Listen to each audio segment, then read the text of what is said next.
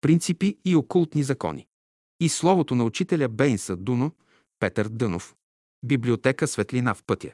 Книга трета. Книжката е съставена от тематично подбрани и подредени в логическа връзка извадки и словото на учителя Бейнса Дуно, Петър Дънов, живял и работил в България. Съставили Трендафила Бълдевска и Ангел Керметчиев. Предговор. В своето развитие човешките души минават през различните форми на живота и придобиват непосредствени опитности и знания, като постоянно еволюират и са стигнали до най-висшата форма на Земята – човешката, която има най-добрите условия да се учи и развива. На който човек е дадено повече, повече се изисква от него. На пръв поглед всичко в природата е разхвърляно и непотребно, но погледнато с окото на мадреца. Всяко нещо е на своето място и има своята задача и цел. Всяко явление има своите причини и последствия. Затова учителя Петър Дънов често е казвал Господи, колко велико и колко разумно си направил света. Земята, на която живеем, представлява велика школа, велико училище, в което ние се учим и намираме причинността на нещата. Тази причина се обославя от принципите и законите, които природата е вложила в живота. Дали ги знаем или не, те ни хващат и ни държат отговорни за всяка неправилна постъпка. Има един велик закон в природата, който казва човекът е свободен да направи каквото иска в живота си, но след това неизбежно ще плати за това, което е извършил. Затова човек трябва да се самоограничава в проявите си и да ги поставя в хармония с великите принципи, вложени в живота, а именно любовта, мъдростта, истината, правдата и добродетелта, които са вечни божествени прояви и дават винаги отлични резултати. Ако поставим доброто за основа на дома си, правдата за мерило, любовта за украшение, мъдростта за ограда и истината за светило, ще изградим един нов свят на хармония, братство и разбирателство, в който свят благата ще текат постоянно и всеки човек ще живее с радост и веселие. Ще изчезнат разликите по език и народност и на земята ще има една държава, едно стадо и един пастир. Ние сме първите прелетни птички, които казват «Пролет иде». След нас милиони птички ще дойдат и ще черпят от извора на мъдростта, която учителят ни остави чрез беседите и разговорите, стенографирани и издавани от Обществото Бяло братство в България. Важно е да се чете Словото, да се учат принципите и законите, но още по-важно е всичко научено да се опита в живота, като се прилага постоянно, за да подготвим добрите условия за осъществяване на ей великите идеали на човечеството. Брат Светозар Няголов. Има принципи, които се отнасят до всички хора, до всички времена и епохи. Принципи. Съвременните хора трябва да поставят живота си на солидна основа. Те искат от другите послушание, но трябва да имат на какво да го базират. Искат от другите любов, но трябва да знаят на какво да я поставят. Искат знание, свобода, но също така трябва да има на какво да ги поставят. Хората се нуждаят от принципи, общи за всички. Те се нуждаят от правда, която да не се мени. В живота на човека, както на обикновения, така и на възвишените същества, са нужни положителни здрави принципи. Така се създава здрава основа на живота. Който прилага тези принципи, той се развива правилно. Който не ги изпълнява, той остава последен в живота. Знанието е било първото уръдие с помощта, на което човек започнал да се бори против природните сили. Умственият живот на човека трябвало да се подготви по един разумен и правилен начин. Необходимо било да се възприемат и освоят преди всичко известни истински принципи.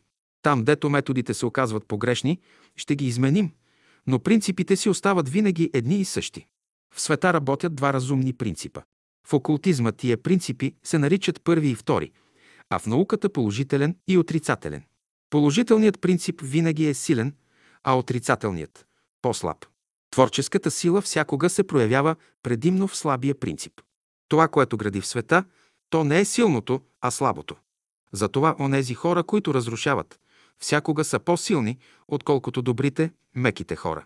Вие можете да усетите тези два принципа у вас едновременно, например, когато станете активни, когато се разгневите и извикате. Но този принцип не е творчески, той не създава. В първия принцип съществува смърт и то само за това, защото силният, със силата, която има в себе си, сам се разрушава. Само силните хора могат да се самоубиват. Под думата Господ се разбира най-възвишеното, най-благородното начало, което твори. Този принцип е мек и пластичен, но с това той не е ограничен и е безсмъртен. В този принцип, втория, не съществува смърт. Първоначалният принцип, от който произлизат злото, омразата и лъжата, сам по себе си не е лош. Първият принцип е създал космоса, материалния свят, всички видими светове, с вашите тела и техните енергии и сили, които са необходими за съграждането им. Когато човек иска да стане енергичен, трябва да се подсоли. Злото в света е подсоляване. Когато човек се обезсоли, Бог изпраща първия принцип, за да образува солта. Човек не трябва да слугува на първия принцип. Той не може да бъде едновременно и богат, и благочестив.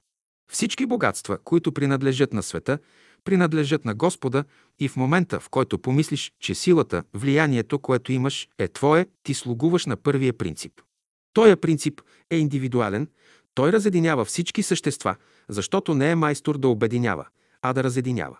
Той може да създаде хиляди хора, но не може да създаде условия, при които те да живеят, и най-после се разгневява и започва да бие и умъртвява. Обичам те, обичам те, но ще те изям. Това наричат хората любов. Останете ли сами да се борите в света, ще станете слуги на първия принцип и тогава ще се проявят във вас всички отрицателни качества. Умора, завист, отвращение, недоволство, които постоянно разрушават.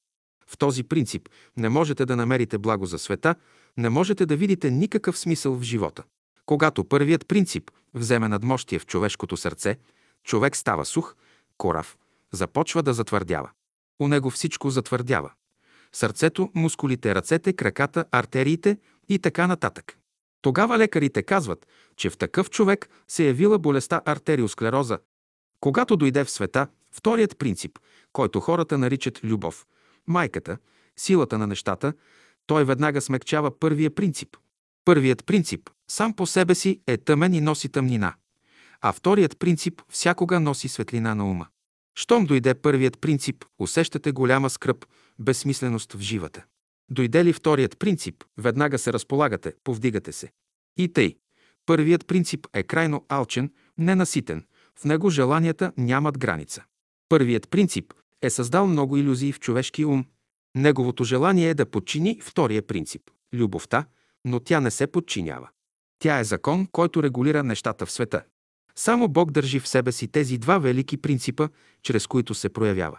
И тъй, понеже единият принцип разрушава, а другият гради, вие не може едновременно и да разрушавате, и да градите. Като мразите, разрушавате, а като любите, създавате. Христос казва, не може да служите едновременно на Бога и на Мамона, не може да служите едновременно на първия и на втория принцип, не можете да служите едновременно на омразата и на любовта. Щом не служим на Бога, ще служим на Мамона. Ако служим на Бога, съборили сме Мамона.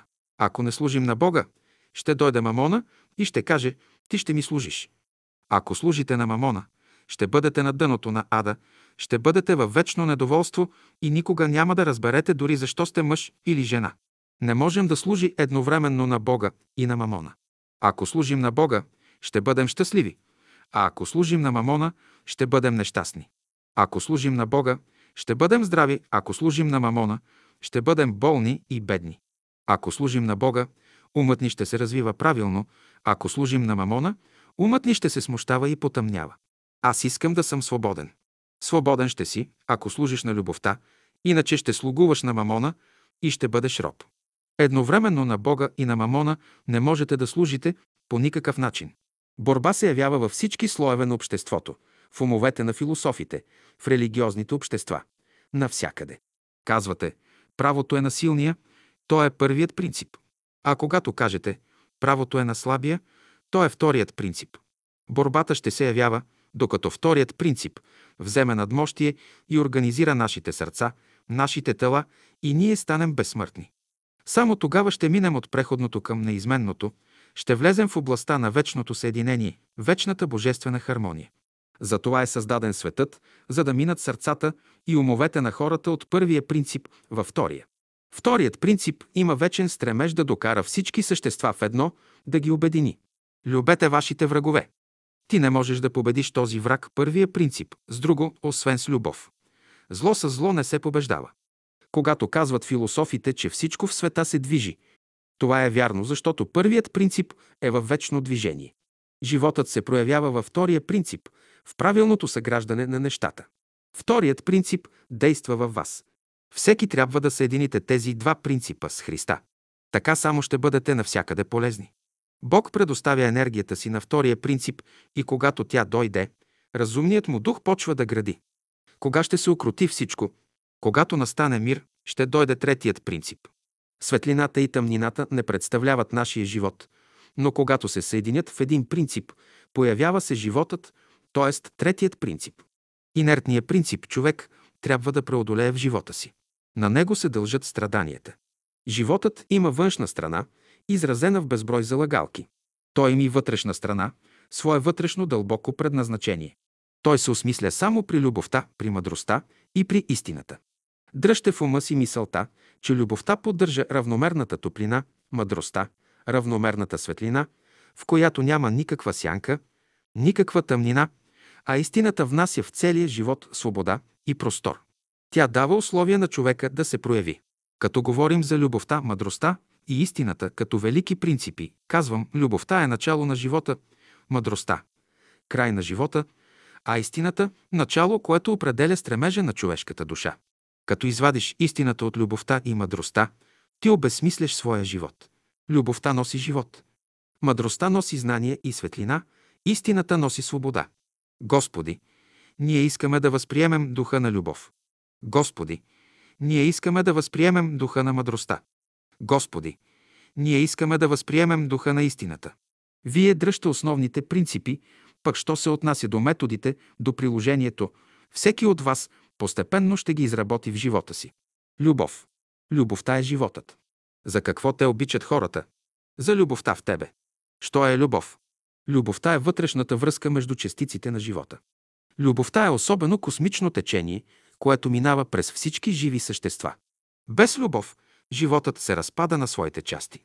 Следователно, който е здрав, който мисли, чувства и постъпва добре, той има в себе си тази вътрешна връзка – любовта. Тази връзка е процес на духа. Първият принцип, който трябва да се постави за основа на живота е любовта. Любовта като принцип е във всичко и над всичко. Тя е същността на живота. Любовта е носителка на вечния живот. Тя излиза от Бога и носи Неговия живот на всички същества да растат, да се развиват, да се радват и веселят. Хармонията на световете зависи от любовта, която ги привлича и чрез която те се движат и въртят. Аз говоря за оная любов, която създава света, Вселената и която днес преустройва всичко. Без любов никакъв живот не съществува. Любовта е същината на живота. Сцеплението на материята зависи само от любовта, която съществува между нейните частици и ги кара да се привличат. Любовта е най-високият връх в света. Любовта. Това е Бог. Тя е най-възвишеното чувство, което свързва човека с Бога. Човек се стреми към любовта, за да му даде живот. Любовта е велик принцип, в който няма никакво зло. Любовта слиза от невидимите светове. Тя е космична сила, която движи всичко в света. Тя е първият необходим подтик на живота, срещу който никоя сила в света не може да противостои. Без любов в света нищо не можете да извършите, крачка не можете да направите. Тя е божествен импулс. Когато човек изгуби този импулс, той започва да остарява, умира, какво ли не става. Най-великото нещо в света е любовта. Тя е принцип на сърцето и душата. Той, което задоволява душата, е любовта. При любовта нещата стават с най-малко разноски. Тя има два израза – виш, духовен и ниш, физически. Ние говорим за любовта като разумна проява на живота, а не за човешките чувства и настроения. И до днес още хората не са я разбрали. Затова често смесват любовта с чувствата. Чувствата са проводници на любовта. Казано е за тялото, че е храм Божий. Защо? Защото в него живее любовта. Хората мислят, че сърцето е място на любовта. Не, сърцето е едно от жилищата на любовта. Много жилища има тя, но чрез цялото тяло любовта служи на всички страдащи, на всички бедни и огнетени, на всички, които се обръщат към нея. Любовта е плод на духа. Тя внася живот в човека. Тя е особено чувство, особено състояние в човека, при което Бог, Божественото в самия него иска да му покаже начин как да живее правилно. Вложи ли се любовта в целокупния живот като сила, която е в състояние да помага при развитието на всички способности и дарби в човека, работите му ще се наредят. Тя е велик процес, който постоянно усилва светлината на човешки ум, топлината на човешкото сърце и силата на човешкото тяло. Любовта прави човека съвършен. Любовта е, която носи условията на живота. Под думата любов разбираме онези условия, при които божественото в човека се проявява. Ние живеем и се движим в любовта. Любовта и обичта подразбират връзка с нещата. Тя подразбира правилни отношения между души, които се отправят към Бога. Тя е естествен, непринуден процес. Да желаеш благото на другите, както го желаеш за себе си. Това е любов. Любовта подразбира работа за ближния. Най-голямото изкуство за всички е изкуството да любим. Дето има мир и хармония, там е любовта. Каквато му е любовта, такъв е и животът на човека. Философията на любовта е да дадеш и да вземеш едновременно, то обмяната да бъде правилна. Любовта е капитал, който никога не се губи. Всеки, който мисли, че се е излъгал в любовта си, в края на краищата ще получи вложение си капитал с лихвите заедно. Любовта е сила, която може да оправи всички работи. Дойдете ли до закона на любовта? Знайте, че тя стои по-високо от всички останали закони. Любовта е закон на боговете. Тя има отношение към Божествения свят. Любовта трябва да се познава. Влюбване. Влюбването не е любов. Любовта прави човека щастлив и доволен, но влюбването носи страдания, които не го повдигат. Влюбеният обича себе си. От памти века до сега всички хора са били влюбени само в себе си. Но тази любов нищо друго не им е донесла, освен страдания и смърт. Влюбеният е много чувствителен, лесно се обижда. Най-малкото нещо е в състояние да го изкара вън от релсите на неговото равновесие. Влюбването е непостоянен процес, процес на прекъсване. Когато се влюбва, човек туря образа на своя възлюбен близо до очите си, вследствие на което не вижда другите образи и предмети. Като не вижда нищо друго, освен един образ, той прекъсва връзките си с хората, които по-рано е виждал и обичал. Влюбиш ли се в човека, ще се разочароваш. Тази любов се изменя и променя.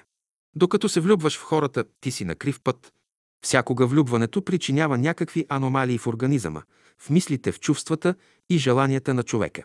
Любовта на младия е влюбване, а ние говорим за любов, която живее в душата и е достояние на всички хора. Влюбването има предвид формите. Светът на формите има отношение към староста. Окултизмът препоръчва на човека да не се привързва към никаква форма, към нищо земно. Формите отнемат, без да дават нещо. Обичай само онова, което може да придаде нещо към твоя живот. Любов, която причинява безпокойство, смущение и тревога, не е истинска. Качества на любовта. Защо ни е любовта? Да осмисли живота ни. Вечна е само любовта. Тя е безконечна, а всички неща, вън от нея, са конечни. Няма по-голяма сила от любовта. Единственото нещо, което оправя всичко в света, това е любовта. Ако любовта влезе в тъмнината, тя се превръща в светлина. Ако влезе в ада, тя окротява всички демони. Те й се подчиняват напълно и са готови да служат. Само любовта е в състояние да скъса веригите на злото. Любовта не прави разлика между хората. Тя отваря сърцата на хората, дава им импулс, потиква ги към благородни и възвишени дела. Мощна е любовта. Мощна е и в началото, и в края. Тя е мощна и в силната, и в слабата си страна. Любовта носи онези елементи, които са необходими за растенето. Тя съдържа светлина, топлина, мисъл, условия за растене и цъфтене, за връзване на плод. Първото качество на любовта е да направим едно добро. Доброто като плод на любовта е включено в нея. Едно от качествата на любовта е добра обхода към всички живи същества. Когато любовта говори, всички я разбират. Любовта е безкорисна. Тя дава и не се интересува кой как ще използва даденото. Тя премахва всички слабости и недъзи. Следователно, щом проявите любовта, всички велики добродетели ще се проявят. Любовта не вижда погрешките на хората. Те са кал, която може да се измие. Любовта е глуха за всички лоши, обидни думи. Ти не можеш да огорчиш сърцето на любещия човек, нито можеш да помрачиш ума му, нито можеш да смутиш душата му. На всички обиди и огорчения той ще се усмихне. Тя всякога има това качество да повдигнеш онзи, когато любиш. Любовта е мощна сила. Ако човекът на любовта мине покрай болния и отправи погледа си към него, болестта веднага ще го напусне. Ако любещият мине край просяк, на когото чинийката е празна, достатъчно е мислено да се наведе и му даде една монета, за направят същото всички минувачи. Съзнателно или несъзнателно, хората вървят по стъпките на любещите и им подражават. Кое е главното качество на любовта? Служенето. Нашата любов към ближния да не бъде такава, че да го считаме като грешник и да го спасяваме, но да го считаме като брат, приятел и да му дадем всички условия да живее и да се развива. Искате ли да не губите любовта си, не престъпвайте нейната свещена ограда. Ако застанеш до тази ограда по-близо, отколкото трябва, ще изгориш. Ако се отдалечиш повече, отколкото трябва, ще замръзнеш. Не търсете вън от вас виновници за изгарянето или за замръзването си. Щом ви е много горещо, отдалечете се малко. Ако ви е много студено, приближете се. Любовта любов събужда. Невъзможно е да обичаш някого и той да не ти отговори. Могат да минат десетки и стотици години, но един ден ще ти благодари за любовта, която си имал към него. Дето е любовта, там всичко е приятно. Единственото нещо, което прави човека безсмъртен, е любовта. Степени на любовта. Любовта има степени. Има лична, семейна, обществена, народна, общочовешка, идейна и божествена любов. За да разбере любовта в нейната пълнота, човек трябва да мине през всичките и степени, като започне от първата, най-долната степен. Първата степен на любовта е неразбраната любов, т.е. омразата. Неразбирането на нещата внася сенки. Любовта, която има сенки, е несъвършена. Съвършената любов подразбира безгранична светлина. Само при това положение ще изпитваш присъствието на любовта. Пожелаеш ли да създадеш един образ, веднага ще отвориш път на злото в себе си. Значи коренът на злото се крие в желанието на човека за създаване на образи. Стремежът на човека към някакъв образ не е нищо друго, освен скрито желание да впримчи една душа, да я ограничи, като и тури юлар, и я подкара с остен да му върши работа. Това ограничение или обсебване на образите хората наричат любов. Тя се придружава с ограничения, с измъчвания. Закони на любовта. Любовта е велик, свещен закон, чрез който Бог се проявява. Любовта е вода, в която човек плува като риба и за да не се отдави, той трябва да познава законите й. За да проявите любовта, вие трябва да знаете правилата и законите, които я регулират. Ако някаква външна необходимост, ако някакъв закон ви заставя да любите, това вече не е любов. Да се приложи законът на любовта означава да се даде възможност на всички да живеят добре. Това е най-малката програма, според която сегашните хора могат да живеят. Първото нещо за онези, които тръгват по божествения път, е да приложат великия закон на любовта. Който живее по закона на любовта, той никога не може да пострада. Той всичко може и всякога млад ще бъде. Любовта включва едно правило – никога да не лъжеш. Това изисква законът на истината. В любовта няма никаква лъжа, ни бяла, ни черна. Любовта е закон на противодействие срещу нишето в човека. Всеки, който не противодейства на нишето в себе си, той не люби. Ще бъдеш мек и ще противодействаш на нишето. Божественият закон на любовта няма дисхармония. И когато разберем любовта като една такава сила, тя ще се всели в нас и тогава ще бъдем силни да изправим всички обществени недъзи, да ги изправим не по някакъв начин механически, но чрез любов. Когато обществото насочи така любовта си към когото и да било, ще измени ума му и ще даде направление на живота му. Видове любов. Аз не говоря за човешката любов. Тя е подобна на вино. Не говоря за вашата любов. Не говоря за любовта между мъже и жени, нито за любовта между приятели, не говоря даже за любовта между брат и сестра. Любовта, за която говоря, е особена. Тя действа във вас, но вие не й обръщате внимание. Истинската, реалната величина. Това е висшата любов, която няма нищо общо с обикновените човешки чувства и разположение. Тая любов се познава по това, че когато се докосне до глупавия, прави го умен и мъдър. Когато се докосне до мъртвия, той възкръсва и оживява. Когато се докосне до обесърчение, обесърчението му изчезва. Висшата любов трябва да се изучава. Трия да дойде до великата любов, човек трябва да мине през всички фази на любовта. През животинската, през ангелската и най-после да влезе в божествената. Докато се занимава само с материалния и духовния живот, той е в границите на човешката любов. Щом изчезнат страстите от човешката любов, човек влиза в ангелската любов. Най-сетне, ако разбере причините на всички явления в живота, човек влиза в божествената любов. В мировата любов ние ще добием повишение на нашето съзнание. Да чувстваш вибрациите или слушаш гласа на всички страдащи хора и да им помагаш. То значи да помагаш на себе си, на народа си и на човечеството едновременно. Онзи, у когото се е пробудило и действа това чувство, който се е освободил от всички материални пречки, може да се проектира навсякъде в пространството и да помага на всеки го. Три, а да бъде любовта между хората трайна. Те първо трябва да обичат Бога. Любовта към Бога ражда живот, а любовта към хората ражда смърт. Например, майката обича детето си, но щом се разболее, той и тя се разболява. Обичаш някого, но не си спокоен, защото първо не обичаш Бога. Обикни Бога в човека, а после самия човек. Човешката любов се изразява чрез прегръдки и целувки, но това не е любов. В човешката любов има изгрев и залез, а в божествената – само изгрев. Човешката любов е светлина, а Божията – виделина. Вие сте дошли на земята да учите, да приемете Божията любов и да я приложите. Това, което вие наричате майчина любов, не е нищо друго, освен божествен импулс, който заставя, както птичката, така и всички останали живи същества, да служат на своите малки. Дайте място на Божията любов в себе си. Щом Божията любов обхване човешката душа, любовта му минава в по-висока степен – от човешка в божествена. Когато Божията любов прониква в човека, той изпитва в себе си топло, широко чувство към всичко живо в света. Този човек не е дребнав, той гледа на нещата правилно.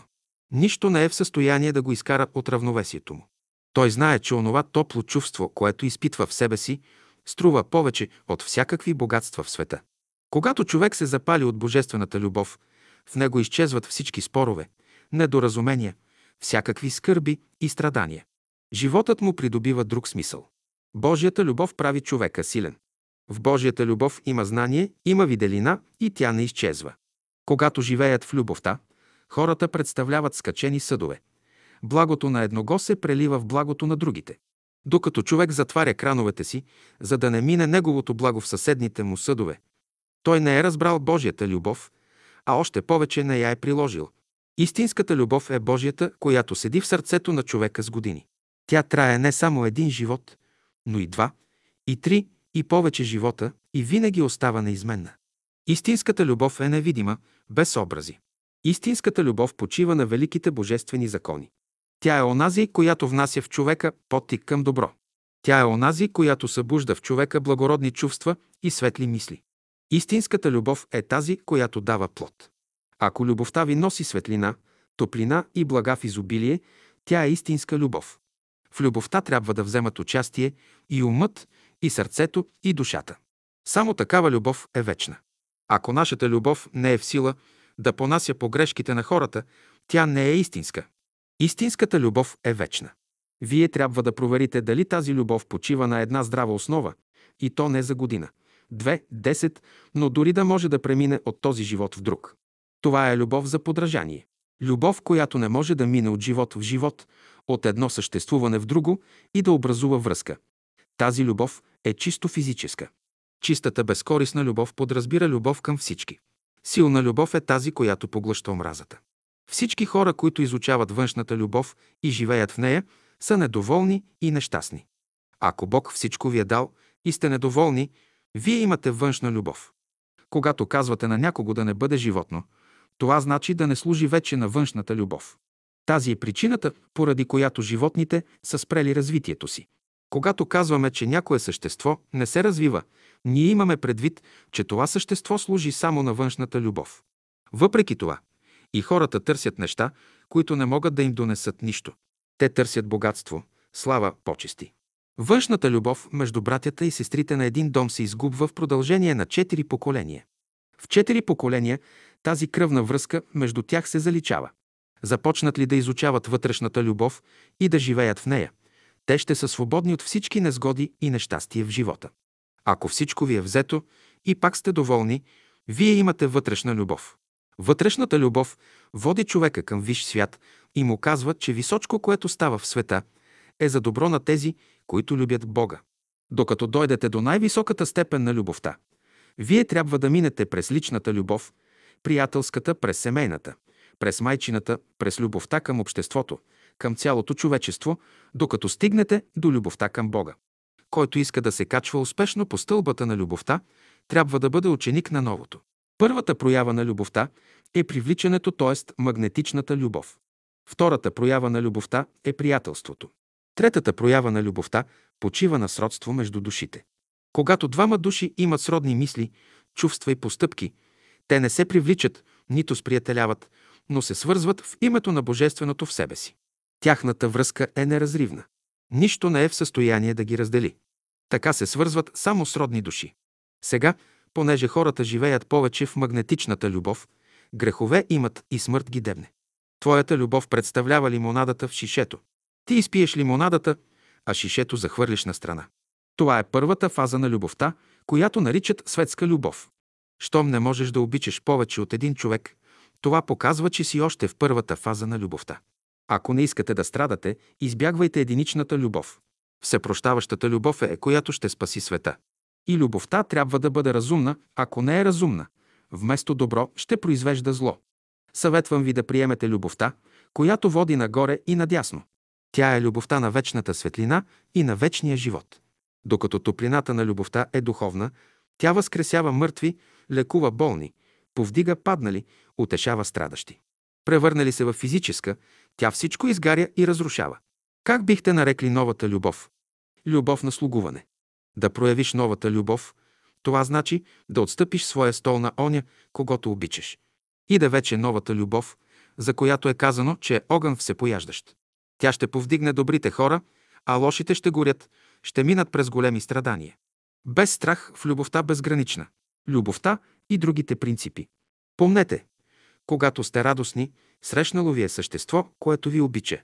То е предало любовта си към вас чрез светлината, която излиза от него. Любете и вие, за да предадете любовта си на другите. Чувствата внасят само влага, те още не са любов. Те са условия за проявление на любовта. При най-малката спънка тази любов се изпарява. Това не е любов, това е влага. В любовта има само един път – пътят на мъдростта. Любов без мъдрост не може да се прояви. Мъдростта е метод на Божията любов, следователно тя е включена в любовта. Любов без мъдрост не значи нищо и мъдрост без любов също. Едно от качествата на любовта е, че всеки, който люби, трябва да е мъдър. Ако мисълта ти е лишена от любов, нищо не се постига. Любовта внася импулс, потик в човека. Съществените качества на любовта са, че тя дава свобода и всичко жертва. В момента, в който момата или момъкът почувстват, че им е отнета свободата, любовта изчезва. Истината е семе, но и тя е включена в любовта. И правдата е включена в любовта. Човек не може да познае любовта, ако не е свободен, ако не е силен, ако няма светлина и ако не е добър. Без свобода любовта не е реална. Без сила любовта не е възможна. Без светлина любовта е непонятна. Без доброта любовта е неприложима. Любовта се познава по това, че при всички противоречия и недоразумения между хората никога не съди. Тя не казва, че този или онзи не е прав. Гледа на всички хора като на един общ организъм. Какво дава любовта? Любовта подтиква човека към живот. Тя е единствената, която носи истинския живот. Любовта осмисля живота. Без любов животът не може да се уреди. Любовта внася истината в душата, светлина в ума и чистота в сърцето. Деятелността на човешкия дух и на човешката душа се дължи на любовта. Любовта регулира всички енергии в човешкия организъм. Единствената добродетел, която даром се дава, това е любовта. Истинската любов носи всички блага в живота. Дето е любовта, там е изобилието. Любовта е вечното начало на живота, което само дава. Тя е неизчерпаем извор на сили и блага. Единствената сила, която само придава, без да взима нещо. Любовта дава и никога не съжалява. Тя включва благото на всички същества. На Земята по-добро училище от училището на любовта не съществува. Първият признак, по който човек познава, че е влязъл в областта на любовта, е, че в него настава дълбок вътрешен мир, какъвто никога не е изпитвал. Същевременно, той изпитва в себе си подем към великото, към безкрайното в света. Човек, който разбира любовта, става безсмъртен. Всеки, който люби, ще види Бога. Силата на любовта. Мощна сила се крие в любовта. Тя прави чудеса. Единствената сила, която променя хората и техния живот. Това е любовта. Тя е сила непобедима. Който има любов, той е силен човек. Любовта е средство за подобряване силите на човека. Тя е сила, чрез която човек може да трансформира състоянията си. Любовта се усилва, когато движенето на двама души става в една посока. Заради любовта хората са готови на такива услуги, които без любов никога не биха направили. Единствената сила, която може да владее всички други сили и да ги регулира, това е любовта.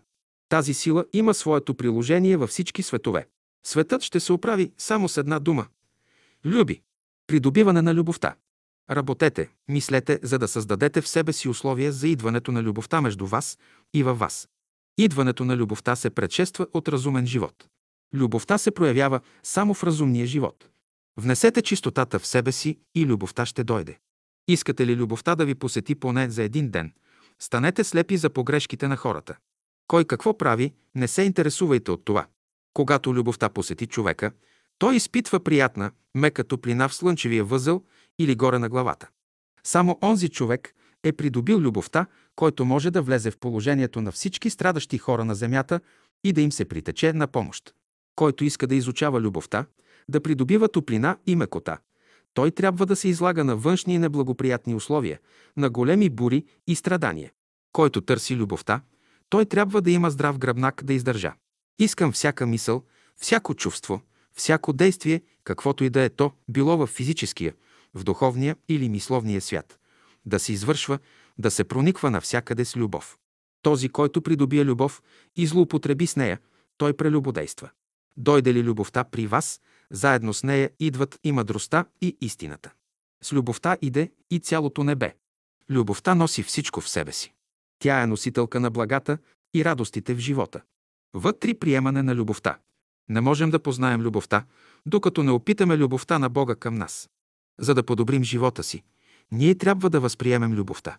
Ако поетът, писателят, ученият, музикантът възприемат любовта, техните произведения ще имат сила да преобразяват човека. Всеки, който прочете или чуе едно произведение, написано с любов, ще се преобрази коренно. В него ще стане коренен преврат. Въздействие на любовта. Когато любовта влезе в човека, тя създава в него ред алхимически процеси, под влиянието на които цялото му същество, цялото му битие се изменя. Под влиянието на любовта възгледите на човек се оформят, претърпяват промени, каквито претърпява въгленът, докато се превърне в диамант. Никой не може да познае любовта, докато не мине през най-големите противоречия и страдания в живота. Приложение на любовта. Любовта трябва да цари между хората, безразлично от какво верою са и от каква народност са. Любовта трябва да обземе цялото човечество, понеже всички сме негови членове. Светът, който сега се създава, е свят на любовта. Влезеш ли в този свят, любовта трябва да бъде твой спътник. Каквото помислиш, каквото почувстваш, всичко трябва да бъде продиктувано от любовта. Както и да постъпваш, всичко трябва да е написано с ръката на любовта. Защо Христос дойде на земята? Каква беше неговата задача?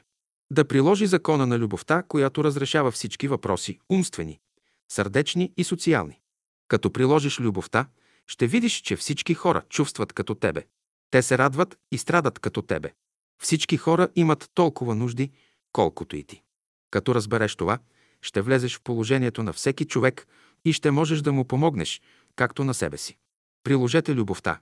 Ученикът трябва да знае какво нещо е любовта, да знае как да я прилага. Приложи любовта в живота си, според своето дълбоко вътрешно разбиране, без да взимаш в съображение какво хората мислят по този въпрос и без да налагаш своето разбиране на другите. Разчитай на устата си, като символ на любовта. Искате ли да бъдете свободни, прилагайте любовта. Когато се подчинява от любов, човек всякога е свободен. Правите ли нещо, правете го от любов. Само по този начин ще бъдете свободни. Който проявява любовта си, той е богат, всичко има и е готов да услужва. Приложете любовта като един от методите за природна хигиена да се освободите от недъзите си. Дето има състезание, там любовта отсъства. Единствената сила, която може да ни научи да живеем правилно е любовта. Сега ние трябва да покажем, че у нас има един нов живот, нов принцип, че можем да приложим любовта. Прояви на любовта. Докато любовта се проявява в даден човек, той свети. Любовта се изразява чрез прави мисли и чувства, чрез благородни постъпки. Тя може да се прояви само чрез добродетелта, иначе е недостигаема. Тя има специфични проявления. Например, някой може да опита любовта в милосърдието, друг – в вярата, трети – в надеждата, четвърти – в справедливостта, пети – в разумността и така нататък. Обичаш някого, но не можеш да го освободиш. Това показва, че любовта ти е слаба. Любовта освобождава. Тя къса връзките, които ограничават човека. Тя прави разумни връзки, а къса неразумните. За да проявят любовта си, хората трябва да бъдат умни. Ако искате да проявите любовта си към някого, проявете я, когато семейството на този човек е в лишения, когато няма хляб, дрехи, обуща. Любовта се изпитва вечер, в студено време и в лишение. В обществото вие трябва да дадете един хубав пример на любов. И като дойде някой при вас, без да му говорите за любов, да усети тази истинска любов. Пресищане. Любовта, като всяка енергия, може на някои места да се натрупва повече, на някои места по-малко. Можеш да бъдеш притеснен от любов, тъй както можеш да бъдеш притеснен от ядене. Да се преситиш, значи формата, в която тази енергия трябва да се вмести, не може да издържи по-интензивните трептения на любовта. Има толкова силни трептения на любовта, че ако ги прекарате през сегашната нервна система на някой човек, той ще се стопи. И този човек ще се стопи моментално. Ако, за пример, прекарате този силен ток на божествената любов, която сегашните серафими и херовими имат, човек просто ще се превърне в светлина, но няма да разбере какво нещо е животът. Когато щедро излива любовта си, човек се уморява и желая да си почине. Щом си почине, той отново започва да обича. Любовта и другите светове. Оня свят е свят на любовта. На оня свят можеш да занесеш само любовта. Ако отидеш на оня свят, трябва да знаеш езика на любовта. В онзи свят любовта е превозно средство. Достатъчно е да обикнеш нещо, за да го постигнеш веднага. Обикнеш луната, веднага си на луната, обикнеш някоя звезда, веднага си там. Обикнеш поезията, поет ставаш, обикнеш художеството, художник ставаш. Мощна сила е любовта, хора на любовта. Понеже Бог ни е възлюбил с всичките недостатъци и ние трябва да люби като Него. Бъдете готови да проявите любовта, както Бог я проявява. В любовта на човека трябва да вземат участие и съзнанието, и самосъзнанието, и подсъзнанието, и свръхсъзнанието, както и неговият ум и сърце, а също така и неговата душа и дух. Вземат ли тия неща участие в любовта му, вие имате пред себе си истински човек. Вложете любовта като стремеж в сърцето си, като чувство в душата си, като сила в ума си и като принцип в духа си. Задачата на всеки човек е да дойде до вътрешната, мистичната страна на любовта. Който се домогне до мистичната любов, той не говори за нея или малко говори, а много работи. Ако говорите много за скъпоценния камък, скоро ще го изгубите. Колко повече говорите за любовта, толкова повече я обесценявате. Ако трябва да кажеш нещо за любовта си към даден човек, говори безлично, принципно. Кажеш ли името му, любовта изчезва. Оня, на когото любовта говори, е прият от всички хора. Оня, който прояви любовта, има отношение към хората и всички го разбират. И тъй работете върху себе си да придобиете онази любов, която разширява съзнанието, която дава подтик и импулс на човека да работи и върви напред. Докато любовта се проявява чрез даден човек, той свети. Любещият човек се познава по радостта. С любовта и в палат да влезеш, и в изба да се скриеш, ти си в рая. Иде нова епоха в света, която пресява хората. Това е епохата на любовта, която внася свободни, разумни отношения между хората. Обич. Що е обич? Всяко нещо, което обичаш, крие в себе си някакво божествено качество. Обичта се дължи на факта, че някой ти е дал нещо. Човек обича това, от което може да вземе нещо. Ако вземете нещо, което ще употребите за своя полза, това не е обич. Ако вие храните една кокошка, за да я заколите, мислите ли, че това е обич? Не, това е използване. Обичта осмисля нещата. Обичта е разумен, свободен и съзнателен процес. Думата обич включва в себе си три качества – съзнателна мисъл, съзнателно чувство и съзнателно действие. Под обич разбираме да се помага на хората. Да обичаш някого, това значи да работиш за него като за себе си. Да обичаме, това е едно изкуство. Да обичаш, това е най-великото изкуство. Докато обича, човек е радостен и вдъхновен. Смисълът на живота се заключава в обичта. Да обичаш и да те обичат. Без обич физическият свят губи смисъла си, но човешката обич, без божествената, също губи смисъла си. Видове обич. Щом не можеш да обичаш повече от един човек, Това показва, че си още в първата степен на любовта. Обичайте цялото и живейте заради него. Щом обичате цялото, ще обичате и частите, които влизат в него. В Бога като цяло, като единица, се включват всички живи същества. Ако обичате Бога, в Него ще намерите и братята си, и сестрите си, и обществото. Ако не обичаш Бога, нито на ума, нито на сърцето ти ще дойде това, което Той е приготвил за тебе. Велика е любовта му към всяка душа. Божията любов е вратата, през която ти ще минеш, за да влезеш в Божествения свят. Само така ти ще приемаш и предаваш Божиите блага. Следователно, обичта е съединителна връзка между човешката душа и първата причина. На тази връзка се дължи правилното развитие на човека. Вие може да обичате Бога само ако сте обработили своето сърце. Някой ви приеме добре, гощава ви и вие го обичате. На другия ден той не ви приеме в дома си, вие не го обичате вече. Някой ви направи услуга, вие го обиквате. Щом се откаже да ви услуга, вие не го обичате вече. Тази любов между хората не е нищо друго, освен търговски отношения. Търговските отношения представляват външната страна на любовта. Който обича безкорисно, той никога не се съмнява. Той е доволен от факта, че обича. Разумна и разбрана обич е нужна на човека. Неразбраната обич причинява страдания, а разбраната – радост.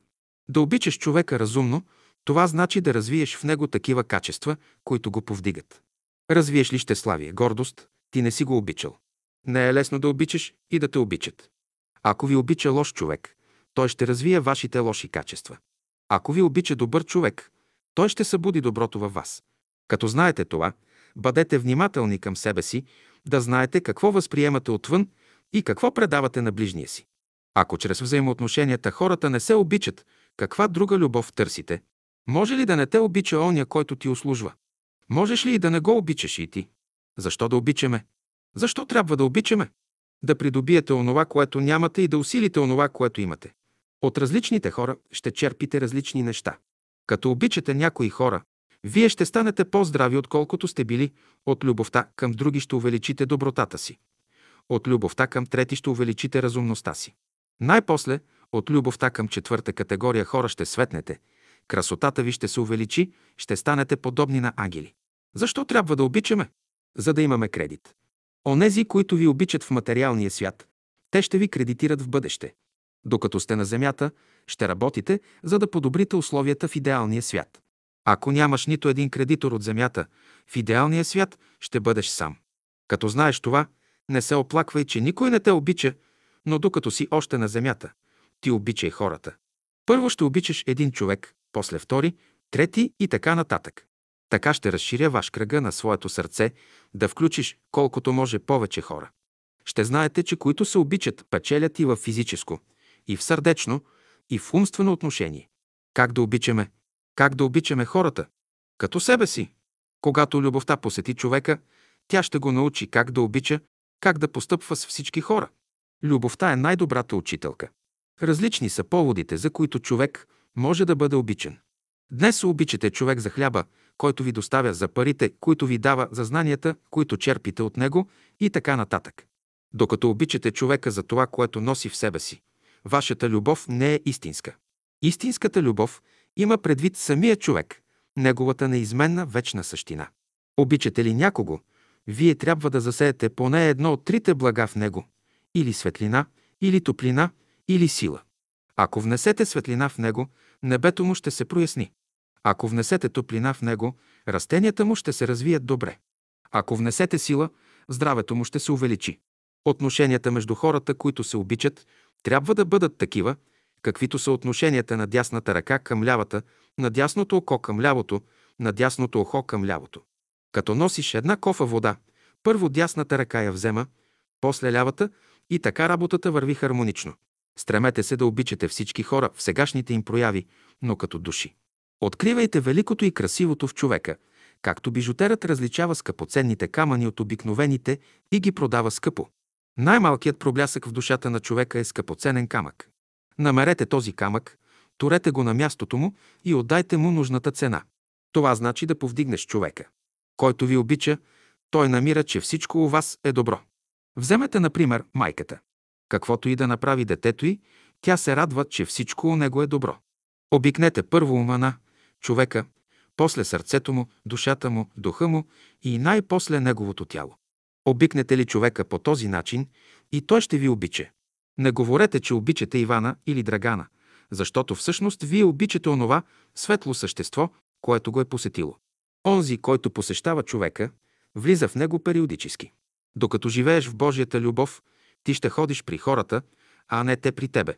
Първо ти ще обичаш хората, а после те ще те обичат. Ако живееш в човешката любов, хората ще дохождат при тебе. Следователно, ако чакаш хората да те обичат, ти живееш в човешката любов. Ако живееш в Божията любов, ти обичаш хората. Прояви на обичта. Когато някой ви обича или вие обичате някого, знайте, че чрез вас Бог се проявява. Когато обичаш, ти слугуваш. Когато тебе обичат, ти господаруваш. В духовно отношение, които се обичат, те са близо един до друг. Ако дойде при вас някой, когато обичате, вие можете да му отстъпите яденето си, вашата храна и при това да изпитате радост. Като обичате, вие се свързвате с цялото битие и се радвате на пълнотата на живота. 145-163 Обичта внася разположение в човека, а не тревога. Когато помислиш за онзи, когато обичаш, сърцето и умът ти се изпълват с вътрешна радост и разположение. Пред теб се отваря широк, красив свят. Обичайте, за да вършите волята Божия. Оставете хората да ви обичат, за да вършат и те волята Божия. Обич между двама. Невъзможно е да обичаш някого и той да не те обича. Няма по-красиво нещо от срещата на две разумни души, които истински се обичат. Знаете ли какво нещо е да срещнете една душа, която те разбира, която те обича? Тя е толкова внимателна, деликатна спрямо теб. Когато двама души се обичат от единия към другия, излиза светлина. Няма ли между тях втичане и изтичане на светлина, те не се обичат. Ако един яде много, а друг малко, те не могат да се обичат. Ако и двамата ядат много, пак не могат да се обичат. Ако двамата никак не ядат, пак не могат да се обичат. За да се обичат двама души, единият трябва да даде половината от своето ядене на брата си. Така могат да се обичат хората. То е закон в природата. Обичта подразбира правилна обмяна на енергиите между две същества, които едновременно си помагат. Ако двама души се обичат и не могат взаимно да си помагат, обмяната между тях не е правилна. Да обичаш. Да обичаш. Това е велико изкуство. Първата работа, с която трябва да се занимаваш, е ти да обичаш хората. Дали ще те обичат те, това е второстепенна работа. Ако си от развитите хора, ще обичаш. Ще обичаш така, както искаш да бъдеш обичан. Да обичаш ближния си, значи вътре в себе си да му отдадеш всички права, които искаш за себе си. За да обичаш някого, ти трябва да го приравниш със себе си. Ако го туриш по-високо от себе си, ти го поставяш на опасен път.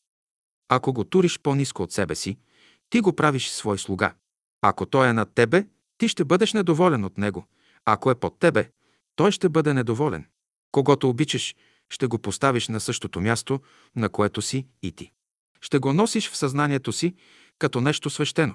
Каквото ти знаеш, трябва и той да знае, за да го издигнеш на нивото, на което си и ти. Като обичаш някого, търпиш всичко и каквото прави, не го обвиняваш в нищо. Ако не го обичаш, ще бъдеш недоволен от постъпката му и ще го критикуваш. Да обичаш един човек, това значи да му помогнеш. Вие можете да му помогнете последния начин. Да му дадете възможност правилно да възприема светлината, топлината, въздуха и твърдата храна. Ако той има нужда от умствена помощ, ще му покажете как да възприема светлината. Ако има нужда от сърдечна помощ, ще му покажете как да възприема топлината.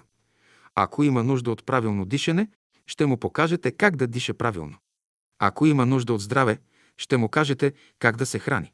Имаш един приятел, който искаш да те обича. Намери в него една от най-добрите му черти, дръж я постоянно в ума си, той не може да не те обикне. Ако постъпваш така, няма да се намери човек в света, който да не те обича. Вън от това правило, вън от този закон не могат да съществуват правилни отношения между хората. За да ви обича някой, законът е следният. Ще намерите едно хубаво качество в този човек и ще го държите в ума си. Не можеш да вярваш на някого, ако не го обичаш. Не можеш да обичаш някого, ако не му вярваш. Първо трябва да му вярваш, да вярваш, че е добър, за което да го обичаш. Следователно, ако обичаш някого, обичай го заради Божественото. Ако го обичаш заради очите, устата, носа или ушите, ти си на крив път. Ако го обичаш заради облеклото, богатството или знанието му, пак си на крив път. Това са временни, променливи неща. Те са пособия, с които човек си служи временно. Обичай човека за неизменното, за вечното в него. Същото се отнася и за онова, което не обичаш в човека. Не го обичаш, защото от него излиза неприятна миризма. И това е временно. Утре тази миризма ще изчезне. Има нещо в човека, за което може да не го обичаш, но то не е физическо. Четири неща трябва да обичаш в човека. Неговото сърце, ум, душа и дух. Защо? Защото Божественото пребъдва в ума, в сърцето, в душата и в духа на човека. Това са четири жилища на Божественото. Когато обичаш някого, трябва да знаеш защо го обичаш. Обичате някого заради животворния магнетизъм, който изтича от него. Той човек е мек, магнетичен, предразполага хората. Обичате зрялото грозде заради сладчината му. Обичате добрия човек заради доброто, което изтича от него и се влива във вас. Да обичаш хората, това значи да работиш за тях. Като обичате някого, вие го търсите навсякъде, искате да го видите, да му услужите. Колкото и да обичаш един човек, никога няма да му дадеш всичкото, което имаш. Най-много можеш да му дадеш половината от това, с което разполагаш. Постъпвайте така, че да задоволите и себе си, и окръжаващите. Никога не можете да задоволите всички. Поне две трети. Ако задоволите две трети, вие сте на правата страна. Една трета може да остане незадоволена. Като обичате някого, вие трябва да бъдете внимателни. Никога да не докоснете, да не отнемете ценното, същественото в него, което той пази като зеницата на окото си. Свещено пазете в човека това, което той пази. Естествено е човек да обича това, което той няма, но правилно е да не се стреми да използва благото на другия. Да обичаш човека, това значи никога да не престъпвате неговата свещена ограда. Как се разбира това? Никога да не ядете хляба, който той яде, никога да не пиете водата, която той пие, никога да не пожелаете къщата, в която той живее. Никога да не хвърляте зависно око на дрехите, обущата и шапката, която той носи, никога да не пресичате пътя, по който той върви, никога да не вземате мястото, на което той седи. Това значи любов. Да обичаш някого, това значи да го направиш щастлив. Как да обичаме грешните хора? Там е философията. Ти си грешен човек, въпреки това Бог те обича. Кажи си тогава, както Бог ме обича, така и аз мога да обичам грешния. Мъжът обича жена си, докато е здрава и красива. Щом се разболее и изгуби красотата си, той престава да я обича. Същото се отнася и до жената. Геройство е да обичаш грешен и грозен човек. Силният може да обича всички хора и да им дава потик към доброто и красивото в света. Вие трябва да обичате, както Бог обича. Той обича човека за самия него, а не за богатството, силата, знанието, красотата или добротата му. И тъй, радвайте се, че обичате себе си. Ако никого не обичате, поне себе си обичайте. Радвайте се, че поне там е останало малко обич. Ако не обичаш, не можеш да се повдигнеш. Ако не обичаш, не можеш и да станеш силен. Ще обичаш, за да те обичат. Ще почиташ, за да те почитат. Любовта трябва да върви с вас. Мъдростта трябва да върви с вас. Истината трябва да върви с вас. Да те обичат. Ако искаш да те обичат, трябва да обичаш. Доколкото човек проявява любовта си, до толкова може да бъде обичан от хората. Човек може да бъде обичан само когато носи божествените блага в себе си. Вижте какво прави изворът и постъпвайте като него. Само онзи човек ви обича в присъствието, на когото вашите мъчноти постепенно намаляват и изчезват. Всеки, който те обича, трябва да даде нещо от себе си. Всеки, който ви обича, е извор, от който черпите. Ако ви е обичал обикновен човек, и вие сте станали обикновени. Ако ви е обичал някой човек, повдигнат в умствено отношение, вие сте станали талантливи, ако ви е обичал някой гений, и вие сте станали гении. Понеже всички хора имат известни сили, дарби и способности, това показва, че някой ги е обичал. Човек трябва да учи да придобива вътрешно богатство, за да бъде обичан.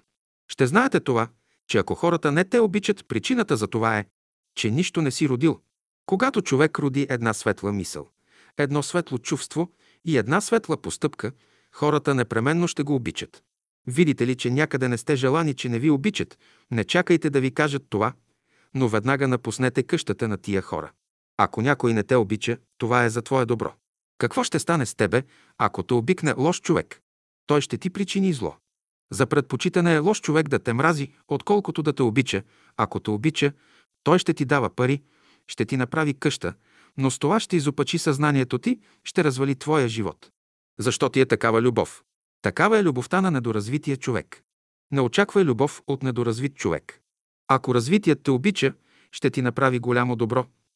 Ако недоразвитият те обича, ще ти причини зло. Когато някой те обича, ще знаеш към кои хора принадлежи. Ако е недоразвит, благодари, че не те обича. Ако е развит, очаквай да те обича. Бог ще проговори чрез него. Той говори и чрез недоразвитие, но по друг начин, чрез омразата. Да не обичате някого, това значи, че не можете да му дадете каквото той иска, нито можете да приемете това, което той ви дава. Защо не искате да дадете и защо не искате да приемете? Не! Искате да дадете на някого това, което той желае, защото не е готов да го върне. Не искате от него нищо, защото не можете да се освободите от него. Той ще ходи подир вас като сянка. Няма човек в света, който да не е обичан, но никой не знае кой именно го обича.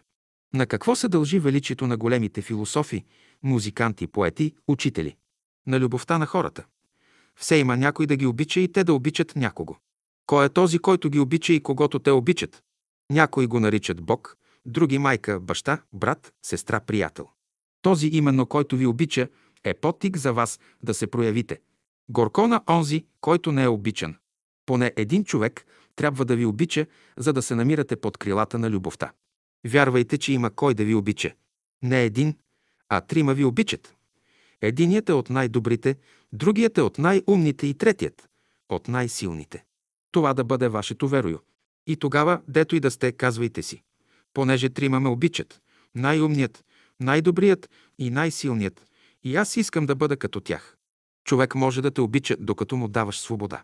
Отнемеш ли свободата му, ти престъпваш закона. Хората не ме обичат. Ти сам трябва да заслужиш любовта, сам да си я купиш. Такива са разбиранията на хората за любовта. Обичаш някого, защото има какво да вземеш от него.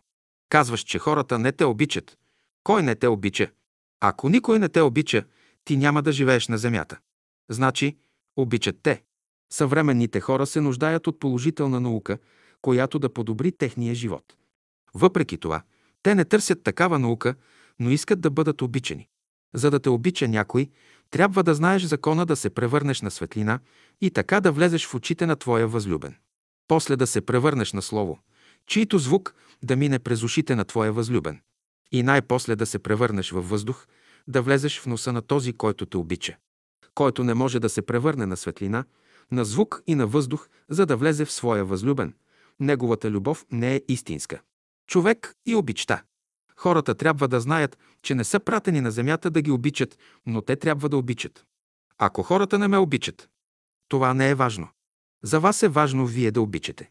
В това седи силата на човека. Който обича, той е силен човек.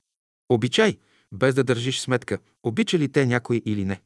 Ако обичаш някой, не изисквай от него да обича само тебе. Обичайте се един други. Когато един обича някого, той пък трябва да обича друг. Последният трябва да обича трети и така нататък. По този начин вие трябва да образувате варига на любовта. Не търсете любовта на този, когато обичате. Да се обичат двама по двама, без да предават любовта си по-нататък. Това значи да прекъснат варигата на любовта. Не давайте подарък на онзи, който ви е дарил. Обичайте се едни други, за да имате Божието благословение. Не употребявайте една и съща дума «Аз те обичам». Любовта има 35 000 видове форми, чрез които може да се изяви. Всякога внасяйте разнообразие. Тогава душата ви ще бъде една богата градина, в която има много цветя, много богатства. Ако обичате някого, вие ставате извор на колективното дело на любовта. Като обичате, вие се свързвате с цялото битие и се радвате на пълнотата на живота. Всички трябва да обичате, да бъдете извори, да участвате в работата на цялото битие. Какво значи да участва човек в работата на цялото битие? Това значи да върши той волята Божия. Оставете хората да ви обичат, за да вършат и те волята Божия. Мъдрост. Мъдростта е светлината. За какво те почитат и уважават?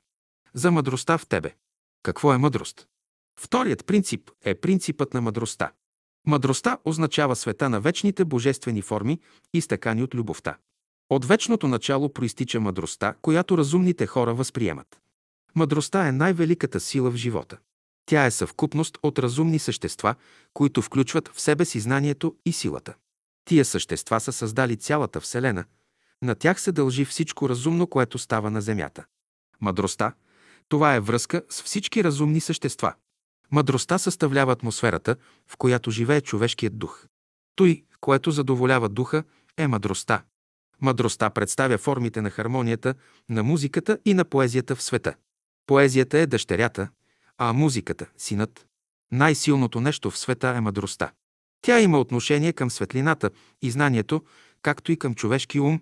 Който вярва в ума, ще се ползва от знанието, което придобива чрез него. Мъдростта представлява най-мъчния път в живота на човека. По-труден път от мъдростта не съществува. Страхът от Господа е начало на мъдростта. Божествена мъдрост. Онова начало, което поддържа живота, е божествената мъдрост. Ако мъдростта не беше в живота, той отдавна би бил унищожен. В света съществува една божествена философия, една божествена мъдрост, която не е създадена сега, но от памти века. Ако има принцип, който да внесе светлина и знание в човешките умове, това е божествената мъдрост. Мъдростта прави човека мъдър и му посочва начин как да живее. Когато някой говори за божествената мъдрост, аз разбирам всичката светлина на безпределното пространство, където светлината никога не угасва. Какво носи мъдростта? Мъдростта носи божествената светлина и божественото знание, което създава красота, ред и порядък в живота. Възвишените мисли, които произлизат от мъдростта, внасят светлина в човешкия ум. Защо не е мъдростта? Да украси този живот, да му даде смисъл и интензивност. Живот с мъдростта. Когато посветите живота си на мъдростта, ще разберете, че имате знание и светлина да виждате ясно нещата. Без светлината на мъдростта никъде не можеш да отидеш. Мъдростта ще спаси света. Светът на мъдростта. Не можеш да влезеш в света на мъдростта, ако нямаш знание. Придобиване на мъдростта. Отворете се за светлината и мъдростта ще ви посети. Ако не учиш, никога няма да станеш мъдър, никога няма да придобиеш знание. Мъчно се постига мъдростта. В невидимия свят има университети за придобиване на мъдростта. На Земята обаче се изучават само причините на нещата, а не самата мъдрост. Който иска да изучава мъдростта, да придобива светлина и знание, той трябва да търси външни благоприятни условия. Човек на мъдростта. Човек се стреми към мъдростта, за да му даде тя светлина и знание. Мъдрецът може да бъде учен и научен. Кой е мъдрец? Който не прави погрешки. Докато се държиш за тези принципи, любовта и мъдростта, ти си човек, ти си жива душа. Онзи, който е съединил мъдростта с любовта, той е оживял. Човек се познава по светлината на своята мисъл. Колкото по-голяма е светлината му, толкова по-голям мъдрец е той. Силен човек е онзи, който има мъдрост. Само мъдрецът не се смущава. Той е намерил истината и я е приложил в живота. Само мъдрият човек работи и на лицето му се изразява удоволствие. Мъдрият човек работи с удоволствие. В каквото и да е направление, той е деятелен работи. Какво трябва да направя, за да стана мъдър? Няма да се трудиш, а ще работиш.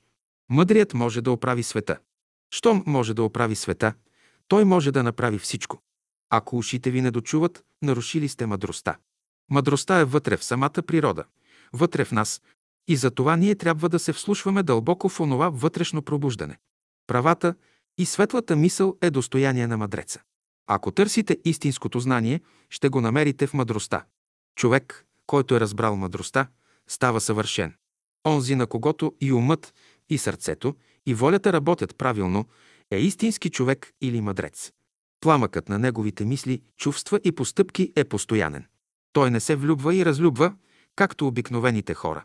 Щом люби, той е постоянен и неизменен. Каквото прави мъдрецът, както и да се проявява, каквито мисли и чувства да храни, той никога не съжалява. Всичко върши съзнателно и разумно. Мъдрецът се отличава от обикновения човек по това, че е щастлив и когато не го любят. Защо е щастлив? Защото и като не го любят, той люби, без да изисква нещо.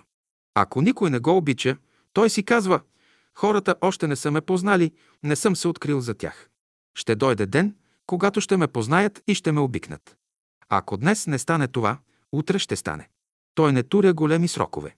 Вторете в ума си идеала да станете мъдреци, за да има нещо, което да ви радва. Станете извор на светлина и мъдрост. Аз вярвам, че няма нито един от вас, който да не желая мъдростта да бъде в ума му. Нека мъдростта да бъде подтик да търсите Царството Божие и Неговата правда. Да въдворим Царството Божие на земята с мъдростта. Интелигентност. Когато умът на човека е добре развит, ние казваме, че този човек е интелигентен. Неговата интелигентност се вижда в очите, в погледа му. Погледът му е ясен и чист. Истинската интелигентност подразбира едновременно и външна, и вътрешна светлина. Човек трябва да бъде като слънцето, отвън и отвътре светъл. Когато духовното естество в човека се проявява, той развива своята интелигентност. От фазите, до които е достигнало пробуждането на съзнанието, зависи и човешката интелигентност.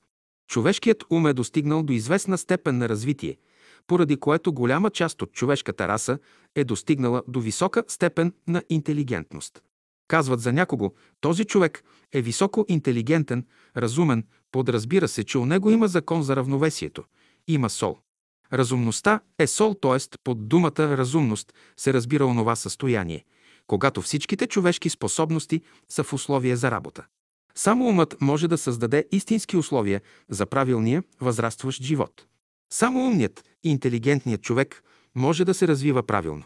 Интелигентният придобива знания отвътре. Той има знания, придобити от своята лична опитност или от опитността на своята душа. Колкото повече приятели от невидимия свят се заинтересуват от нашия живот, толкова по-голяма ще бъде нашата интелигентност. Те са притоци към нашия живот, които влагат любовта си у нас. Те са звездите на нашето небе. Както голямата река зависи от притоците, които се вливат в нея, така и нашата интелигентност зависи от любовта, която висшите същества вливат в нашия живот. И тъй, ако схващате живота по този начин, у вас ще се зароди силно желание да свържете вашия живот с живота на живата природа и по този начин да разрешите правилно мъчнотиите, които срещате на пътя си. Щом интелигентността в дадена форма се увеличи, формата се изменя. Човешката интелигентност не зависи от външността на човека, от неговата големина. Интелигентността не е еднаква у всички хора. Френолозите измерват горната част на главата, после измерват челото и от големината на аглите, които се образуват от носа до ухото и нагоре към главата съдят за интелигентността на човека. Колкото по-голям ъгълът, толкова и човек е по-интелигентен. Право е до някъде, че тежестта на мозъка оказва известно влияние върху интелигентността на човека. Но голямо влияние има и това как е организирана тази вътрешна разумност в човека. Интелигентността зависи още от моралните устои, както и от добродетелите на човека. Божествената светлина се издава и с очите на един интелигентен човек. Всички същества, които са лишени от любов, са лишени от интелигентност, а всяко същество, което има любов, е интелигентно. Само интелигентният човек може да разбере причините, защо е създаден светът.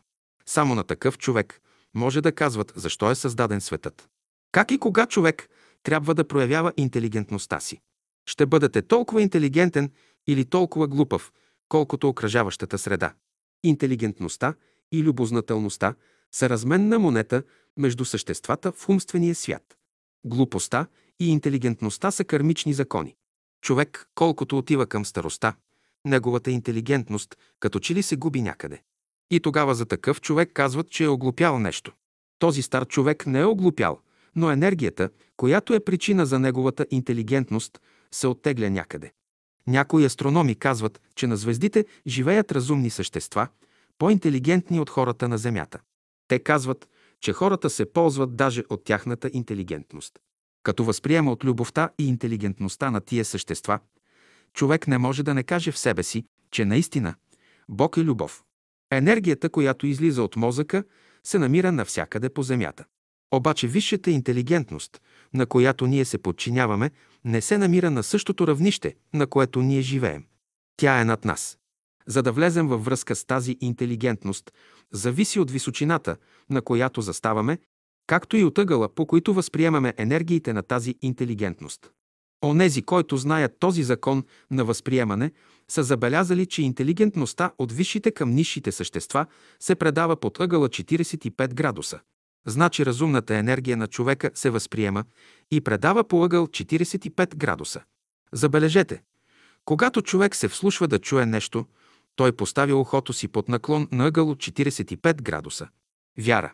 В вярата има нещо твърдо устойчиво, непоколебимо. Вярващият не изпада в противоречие. За пример, някой заболее и казва, че след два деня ще оздравее. Както казва, така става.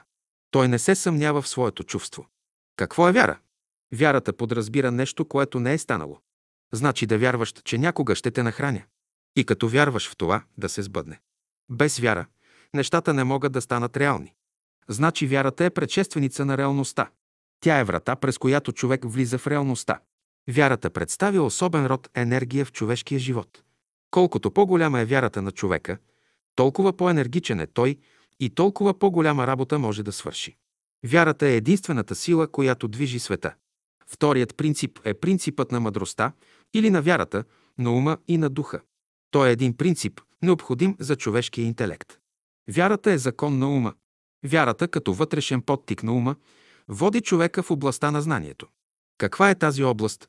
Той не знае, но има известна връзка между човешкия ум и разумността. Тя ще внесе светлина в неговия ум. Законът на вярата е път, съединителна нишка, по която мислите и чувствата слизат от Божествения свят, за да се реализират на земята. Тя е първата стъпка в живота на човека. Тя е сила, която се превръща в знание. Вярата е висше знание, което е придобито благодарение на дългия опит, който човек е имал в живота си.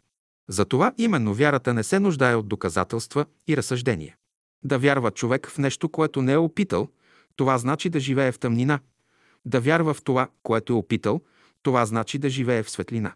Вярата на човека трябва да се превърне в живот, да се крепи на вътрешни преживявания. Всяко благо, което животът носи на човека, иде по пътя на вярата. Ако има сила, която може да посочи правия път на хората, това е вярата. Тя е сила, която ръководи човека в неговия път. Тя трябва да бъде подкрепа в света и с нея младеща ще победи всички мъчноти и препятствия, което ще срещне в физическия, умствения и духовния живот. Ако има силна, непоколебима вяра, човек със своята мисъл може всичко да постигне, да победи. Без вяра не може да се придобие любовта. Без вяра не може да се придобие мъдростта. Без вяра не може да се придобие истината. Без вяра няма растене. Имаш ли вяра, ще придобиеш търпение.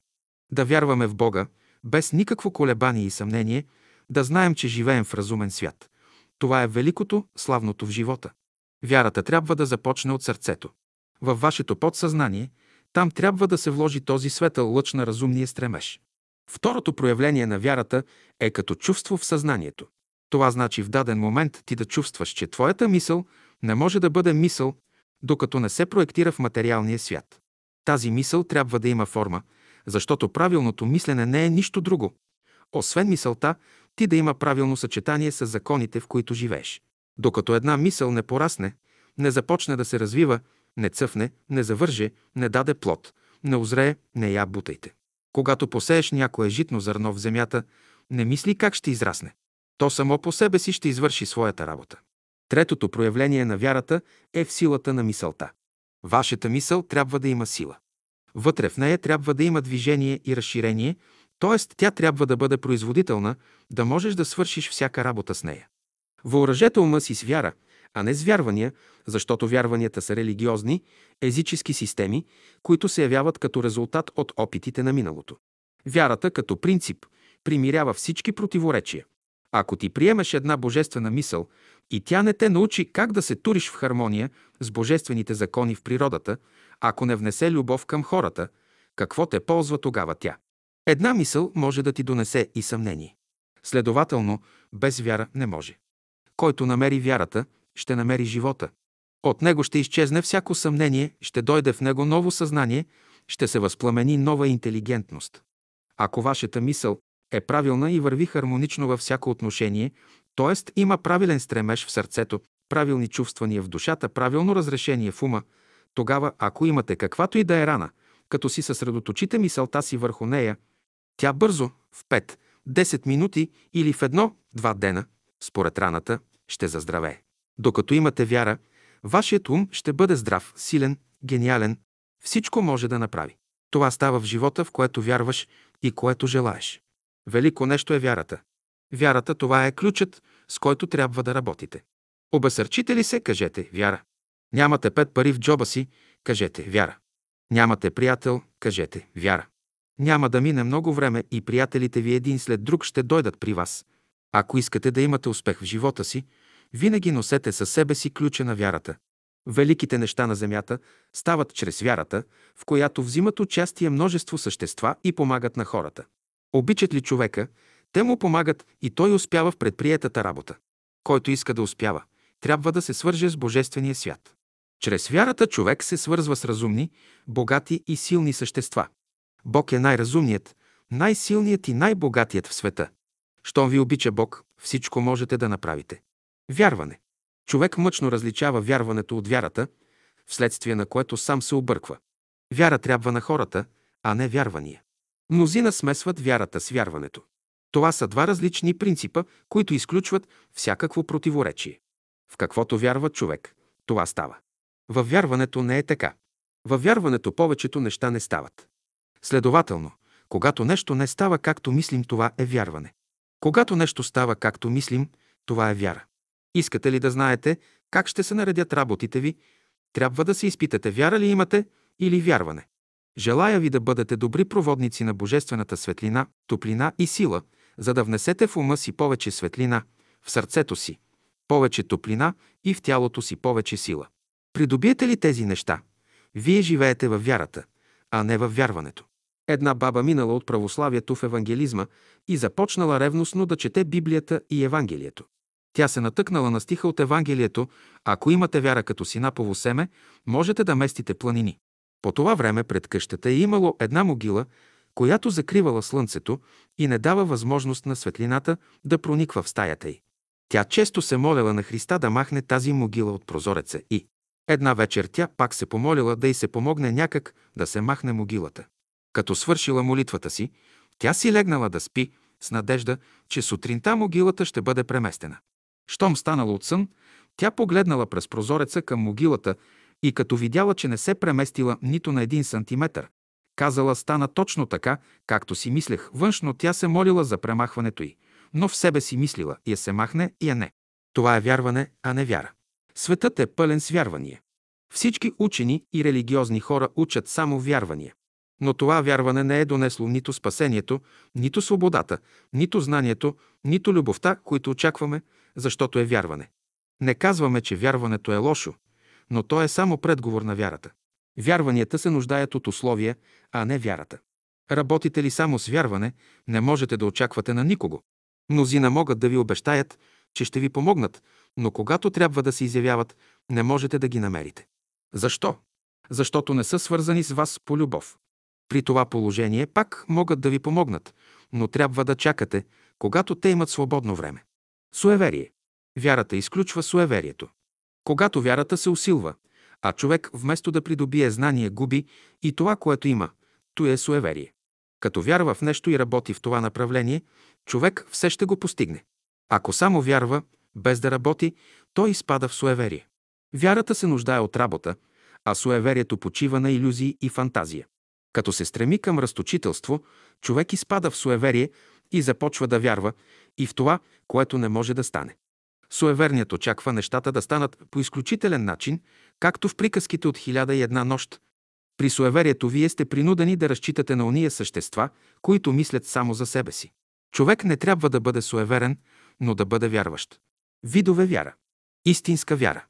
Вярата дава всички възможности на човека. Истинската вяра подразбира реализиране на всичко, за което мечтаеш. Всяка вяра, която не поглъща съмнението, не е истинска. Истинската вяра включва в себе си и физическия, и духовния, и божествения свят. Ако вярата не включва и трите свята в себе си, тя не е истинска. Абсолютна вяра. Абсолютната вяра е закон на еволюцията. Затова искате ли да еволюирате, да подобрите живота си, работете върху засилване на вярата си. Когато обичаме Бога, ние имаме абсолютна вяра. На всинца ви е необходима чиста, абсолютна вяра. Разумна вяра. Разумната вяра има отношение към знанието и мисълта. Който има разумна вяра, преодолява всички мъчноти и препятствия в живота си. Вяра на знанието. Ние говорим за онази вяра, която е резултат на знанието. Например, човек вярва в пролетта, че пак ще дойде, защото знае, че миналата година е имало пролет. Силна вяра. Казвате, вяра ни е нужна. Каква вяра? Силна вяра, ако вярата не ви направи силни, тогава или вие не сте я разбрали, или тя не ви е разбрала, или не сте намерили истинската вяра. Понеже вярата има отношение към ума, затова силата на вярата зависи от светлината и чистотата на човешкия ум. Силната вяра произвежда изобилие. Дето има вяра, всичко расте. Силната вяра лекува. Силата на вярата седи в отсъствие на съмнението. Нямате ли съмнение, всичко можете да направите. Нова вяра. От всички се изисква нова вяра, която да внесе вътрешна радост в душите на хората. Докато не си създадете нова вяра и не уякнете в нея, дръжте старата. Всеки ден присаждайте в нея нещо ново и отглеждайте присадките, докато те заякнат и могат да издържат на всички бури и ветрове. Вяра в Бога. Вярата подразбира отношение. Да вярваш в Бога, това подразбира да направиш връзка, да създадеш отношение с Бога, за да може Неговата любов да тече през нас. Нека всеки направи опит да види вярва ли в Бога и доколко разбира живота. Ако при най-малкото изпитание ти се смутиш и изгубиш разположението си, това показва, че вярата ти е слаба. Ти имаш верою, което сам си създал. Вярата и любовта. Вярата проистича от любовта. Вярата и любовта са две разумни сили, които работят както с противоположни методи, така и с противоположни величини. Вярата работи с големи величини, а любовта – с малки, с слаби величини. Намерите ли се пред големи величини, ще си послужите със знака на вярата. При малките величини ще си послужите със знака на любовта. Вярата побеждава големите мъчноти, а любовта – малките. Ако хората не успяват в живота си, това се дължи на факта, че те разместват методите, с които си служат. Придобиване на вяра. При придобиване на вярата, човек различава доброто от злото и започва да живее разумно. Наблюдавали ли сте, за пример, в кой месец у детето се събужда вярата? В кой ден ученикът добива вяра в учителя си?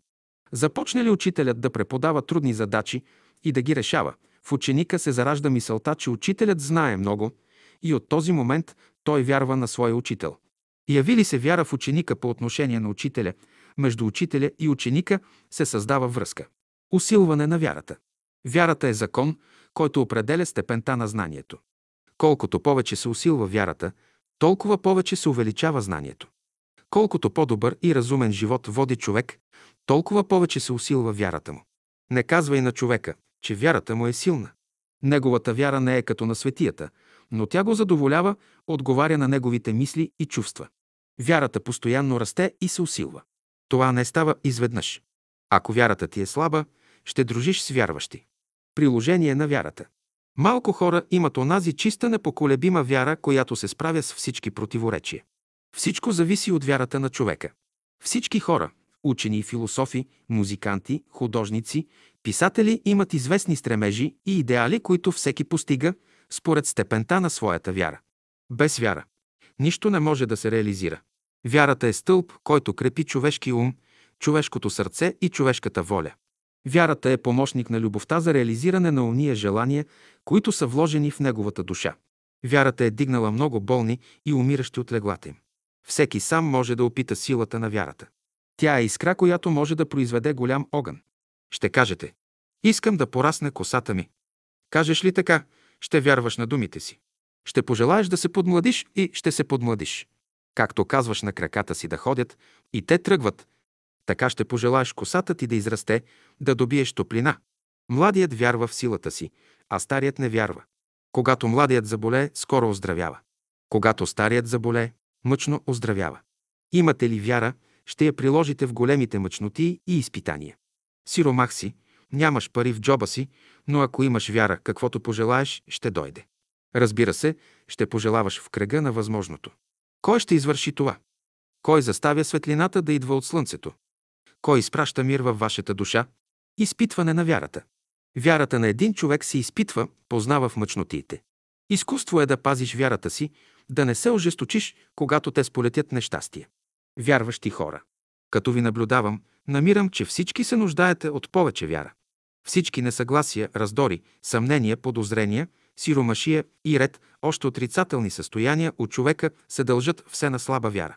Силната вяра произвежда изобилие. Ако хората в някое общество имат силна вяра, между тях ще излязат много учени. Дето има вяра, всичко расте, Дето няма вяра, всичко умира и съхне. Вяра е нужна на човека. Вяра в Бога, в ближния и в себе си. Бог живее във всеки човек до толкова, доколкото той вярва в него. Имайте вяра, Бог е във вас и ви помага. Той е във всичко добро. Докато има вяра, човек знае, че като работи, непременно ще има някакъв резултат. Да имаш вяра, това значи да бъдеш по-силен от окръжаващата среда. Вярващият човек трябва да бъде в съгласие с физическия, духовния и божествения свят. Това значи в физическия свят да бъде в съгласие с резултатите, в духовния свят трябва да бъде в съгласие с условията, а в божествения – с принципите. Само онзи може да вярва, който има знание и любов. Само разумният може да вярва. Вярата се проявява само при права мисъл. Само разумният може да бъде истински вярващ. Човек трябва да дойде до тази вяра в себе си, т.е. вяра в Божественото в себе си. Да вярваш в някой човек. Това значи да завържеш правилни отношения с него, за да може Божествената любов да се прояви едновременно и в теб, и в него. Какъв ще стане човек? Това зависи от неговата вяра. Хората имат вяра, но в съзнанието им има малки пропуквания, отдето част от енергията им изтича навън. Вследствие на това изтичане на енергията, човек се демагнетизира. Всички хора, добри и лоши, са проводници на Божието благословение. Закон е, ако вярвате в това, благословението ще дойде. Това, в което човек вярва, то става. Ние вярваме в божествения порядък и той иде. През всички състояния, през които човек минава, теглото му се увеличава, ту намалява. Днес вярва в нещо, повдига се духът му, той печели. Теглото му се увеличава. Утре изгуби нещо материално, с него заедно губи и вярата си. Като резултат от тези загуби, той губи час от теглото си. Силен във вярата е онзи, който като легне болен и умира, може да каже «Аз няма да умра». Ще живея за Бога, за Неговото велико име, ще служа и ще се радвам на всичко, което Той е създал и като каже тези думи, да стане от леглото. Кой човек е истински вярващ? Истински вярващ е онзи, който заминава за онзи свят, без да умира. Истински вярващ е този, който не се разколебава във вярата си. Целият свят да се обезвери, той пак ще остане верен на своето верою. Вярвайте в себе си, т.е. във вътрешните възможности, които са вложени във вас. За да се свържете с разумния свят, от вас се иска вяра, поставена на опит. Ако работиш и вярваш в успеха на своята работа, ще видиш резултата. Великите хора са вярващи. Те вярват в постигането на своите идеали и така са станали силни и велики хора. Надежда. Надеждата е божествен порядък. Тя е градината, в която зреят плодовете. Надеждата е закон за хората, които живеят на земята. На физическия свят човек се нуждае от надежда. Надеждата проистича от вярата. Щом имате вяра, непременно ще имате и надежда. Любовта, вярата и надеждата са неразривно свързани помежду си. Не отделяйте вярата от любовта, нито надеждата от вярата. Дето има надеждата, там има и вяра. Вяра, надежда и любов са три сили в човека, които взаимно си услужват. Аз уподобявам любовта на човешкото тяло. Вярата представлява ръцете на човека, а надеждата – неговите крака. С надеждата, т.е. с краката си, човек се движи напред, мести се от едно положение в друго. Ще приложиш надеждата за малките работи. Надеждата е свързана с физическия свят. Човек не може да разбере законите на Земята, ако надеждата му не е развита. Той не може да бъде умен и силен, ако няма надежда. От надеждата зависи здравето на човека. Без надежда здравето не е истинско. Щом човек има надежда, той ще бъде здрав, ще се бори с всички болести. Някой казва, няма надежда в живота. Защо няма надежда? Защото си влязал в човешкия порядък. Тури надеждата в душата си, вярата в ума си и любовта в сърцето си, за да видиш красотата и светлината на живота. Това значи да си в общение с невидимия свят, да проработи твоето. Радио. Надеждата. Това са ангелите, които идат да разберат докъде сме достигнали в нашето развитие. Истина. За какво те ценят? За истината в тебе. Истината определя отношенията между душите. Какво е истина? Истината подразбира съвкупност от всички разумни закони, към които човешката душа се стреми. Под истина се разбира само това, което човек носи със себе си и в младини, и в средна възраст, и в старини, и в този, и в онзи свят, и в тази, и в онази епоха, без то да се промени, без да изгуби нещо от своя смисъл. Истината е най-чистият свят, в който любовта се проявява. Под думата истина разбирам божествения закон, чрез който е създаден разумният свят. Истината е реална, тя е същинският живот. В нея е скрит животът. Истината съдържа най-красивия живот в себе си. За да излезе от тези трудни условия, човек се стреми към истината. Истината е една. Следователно, не може да се говори за стара и нова истина. Истината е една, неизменна. Тя е необходима за всеки човешки живот. Що е истина? Това, което свързва всички неща в едно цяло и ги осмисля, наричаме истина. Тя подразбира съвкупност от всички разумни закони, към които човешката душа се стреми. Под истина се подразбира същността на живота по форма, по съдържание и по смисъл. Какво представлява истината? Особено състояние на човешката душа, която се намира в абсолютен покой, в хармония с източника на живота. Истината определя отношението на човека към великото начало на живота. Това, което хвърля известна светлина в живота, е истината. Вън от истината, животът няма смисъл. Тя дава подтик, импулс на човека за работа. Тя внася в сърцето и душата на човека радост и веселие, а на ума – светлина и знание. Като има тези неща, човек се чувства освободен. Когато любовта и мъдростта се оженят, раждат се истината и добродетелта. Той, което осмисля всичко, е истината. Истината е най-чистият образ на любовта. Тя е вечна светлина, вечна мъдрост, вечна любов, вечна правда, вечен живот. Истината освобождава човека и същевременно му показва пътя към любовта и мъдростта. Най-красивото нещо в света е истината. Душата е храм на истината. Истината се отличава с едно качество. Тя носи свобода на човешката душа. Божественият дух, истината, която е във вас, ще ви направи свободни. Истината ражда свобода в душата. Тя показва пътя, по който трябва да вървите, тя освобождава от ограничителните условия. Истината в най-простата си форма е необходима за възстановяване на равновесието на организма. Това, което може да ви освободи, да възстанови вашето здраве, да ви направи щастливи е истината. Това, което уравновесява вашата мисъл, което осмисля живота ви е истината. Питам, къде можете да намерите истината? В себе си или вън от себе си? Първо ще я търсите в себе си, а после вън от себе си в хората. Човек е затворен кръг, ще вярваш първо на себе си, а после на хората. Ако вярваш само на себе си, това е заблуждение.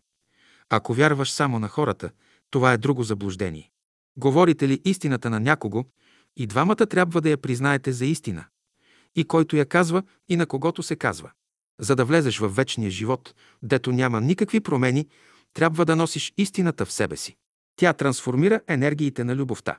Да намериш истината, това значи да не остаряваш и да не умираш. Истината прави човек безсмъртен. Тя го освобождава от преходните състояния. Тайната на подмладяването се крие в истината. Тя внася широта и простор в човешката душа. Тя не се доказва, а се проверява. Истината е жива величина. За това, дето влезе тя, осмисля и одухотворява нещата. Божествената истина. Истината е една, в нея не може да има степени. Божествените истини не могат да бъдат ни по-велики, ни по-малки. Истината подразбира любов към знанието. Да обичаш знанието и да го търсиш, това е по-високо от вярата, защото във вярата нещата не са проверени, не са опитани, когато в знанието всички неща са проверени. Има хора от любов към знанието развиват в себе си способността да отиват от този свят в онзи свят, да проверяват нещата и после пак да се връщат на земята. За да дойде до абсолютната истина, човек трябва да има вяра в себе си и любов към знанието. Търсене на истината. Всеки търси истината, познава я и когато някой му говори, той иска да знае истината ли му говори или не. Животът е предназначен да търсим истината. Съветвам ви да търсите онази истина, която освобождава и възкресява човека. Има една велика истина, която повдига и облагородява човека. Има истина, която умъртвява човека. С тази истина си служат повечето съвременни хора. Умът изучава истината, но не я намира. Да намери някой истината, това значи да бъде в единство с Бога. Обичка ер малък ме истината. Да обичате истината, това значи цялото ви същество да е ангажирано с нея. Който обича истината, той лесно се справя с мъчнотиите в живота. Ако обичаш истината, движенията ти ще бъдат свободни и хармонични. Ако обичаш истината, ще бъдеш богат и учен. Ако обичаш истината, ще имаш красив живот. Истината не е мъртво нещо, тя е жива разумна сила. Следователно, човек, ако обикне истината, както обича майка си и баща си и трепти за тях, тя ще му даде всичко, което желае. Ако човек обича истината и никога не лъже, тя ще задоволи копнежите на неговата душа и на небето, и на земята. Който обича истината, той има всичко на разположение. И богатство, и знание, и здраве от нищо не е лишен. Да обичаш истината, значи умът, сърцето и душата ти да са свободни. Ако я обичаш, ще имаш красив живот. При истината и лошият живот се превръща в добър. Какъв ще бъде животът ви, ако сте искрени и истинолюбиви? При това положение жената никога няма да подозира мъжа си, нито мъжът – жена си. Абсолютна истина. Ето идеалът на новото учение. Абсолютна истина. Ето идеалът на новото човечество. Разбиране на истината. Истината се познава само чрез разума. Само чистият може да разбере истината. Съзнанието на хората ще се пробуди и те ще бъдат готови да разберат истината. Ако сега на съвременното човечество не се откриват известни истини, то е по единствената причина, че хората още не са готови да ги възприемат. Ако известни истини се посъдят сега в съзнанието на хората, те ще израснат, но скоро ще увехнат, без да дадат плод. Когато дойдете до вътрешното разбиране на уния истини, които лежат дълбоко във вас, вие ще разберете и вашата същина като човек. Щом сте започнали да изучавате истината, от нищо не се смущавайте. Човек, който е разбрал истината, става свободен. Аз ще ви покажа начин как да разберете истината. Всяко дърво се познава по плуда си. Чакайте да даде плод. Ако вашето сърце и вашият ум говорят за един предмет, за едно и също нещо приемете тази истина без никакви резерви. Който разбере закона на истината, той ще влезе в областта на далечното бъдеще, дето хората ще бъдат крилати, като ангелите, крилати по ум и сърце, а мощни по душа и дух. Придобиване на истината. Защо ми е истината? Да имаш светъл ум, да разсъждаваш правилно. Придобиване на истината определя смисъла на живота. Да придобиеш истината. Това значи да влезеш в вечния живот, който търсим и към който се стремим. Стремете се към придобиване на истината. Търсете я в разумната природа, а не във временните преходни форми. Важно е да се придобие истината. Онова всемогъщо начало, което избавя човека от всички напасти. Истината разрешава всички спорни въпроси. Тя преодолява всички мъчноти, всички слабости. Тя освобождава човека от робството и ограничението, от невежеството и насилието. Истината освобождава и от смъртта. Свободата води към истината. Само свободният човек може да намери истината. Това значи да реализира живота в неговата пълнота. Три неща са нужни за възприемане на истината. Да се облечеш в дрехата на надеждата, т.е. в добродетелите на физическия свят. Да се облечеш в дрехата на вярата, необходима за духовния свят. Чрез вярата човек обработва чувствата си, придобива дълбоко вътрешно прозрение. Най-после трябва да имаш любов, за да осмислиш живота си и да разрешиш всички противоречия. Следователно, като имаш вяра, надежда и любов, ти ще придобиеш истината и ще се освободиш. Значи човек трябва да се надява на хората, да вярва в духа и да люби Бога. С други думи казано, на хората ще се надяваш, на ангелите ще вярваш, а Бога ще любиш. Без знание, истината не може да дойде в човека. Само светлият път на мъдростта води към истината. Всеки трябва да носи истината в ума си. Да придобиеш истината, това подразбира вътрешно знание, вътрешно разбиране на живота. Духът, когато дойде, той ще ви припомни, той ще ви научи на истината. Духът ще ни научи на истината, но само когато намери нашите инструменти разработени и в пълна изправност. Вложете истината дълбоко в душата си. Тя ще ви направи свободни за далечни времена. С нея ще постигнете далечни мечти и копнежи на вашия ум и на вашето сърце. Когато истината се ражда във вас, вие ще чувствате свободата. Когато вие се чувствате радостен, весел и започнете да пеете, ето, че истината, живият Господ е във вас. Докато си празен, докато истината не е в тебе, мълчи, нищо не говори, за да се напълни шишето ти. Щом истината влезе в тебе и те напълни, говори, кажи я на всички, за да изпразниш шишето си и започнеш отново да пълниш. Ползване на истината. Истината носи живот за разумните. Тя означава такова нещо, от което всички могат да се ползват и пред което всички се чувстват свободни. Когато научите закона за истината, той ще ви даде власт над материята да разбирате нейните вътрешни съчетания и да усъвършенствате вашия живот. Ако очите ви не довиждат, нарушили сте някъде истината. Само онзи може да проповядва истината като Христа, който е изпълнен от желание да прослави името Божие. Когато тялото на човека заболее, той може да се лекува с истината. Докато не обича истината, човек никога не може да бъде физически здрав. Щом обича истината, той възстановява здравето си. Ако дълбоко в душата си човек реши да обича истината и ако абсолютно изключи лъжата от себе си, от каквато болест да страда, той ще може да се излекува. Приложение на истината. Живей в истината, без да говориш за нея. Стремете се към истината. Проверявайте фактите. Щом се усъмните в нещо, проверете вярно ли е това нещо или не. Докато не дойдете до истината, нищо не приемайте в себе си. Защо ни е истината? Да ни даде свобода да преобразим живота си. Едно се иска от ученика – да възприема великата истина на живота и да се проникне от готовността да я прилага. Време е да приложите тази велика истина, за да бъдете силни и свободни, да почувствате вътрешния Божи глас в душата си, да дойде новият мир във вас. Вие можете да приложите истината и приложете я вече. Истината трябва да поглъща лъжата. Само уния души си служат с истината, които се обичат. Говорене на истината. Само чистият може да говори истината. Като говориш верни и истински неща, от ума ти излиза светлина. Най-първото нещо – ще любите истината. Най-хубавото и най-красивото нещо е да говориш истината, да няма абсолютно никаква лъжа. Когато говорите истината, човек я чува от всякъде. Дали от онзи свят ще му говорите, или от този, истината всякога се чува. Знаете ли какво би станало, ако човек престане да говори истината? Представете си, че една чешма се задъни в своя кран, а напорът на водата е много голям.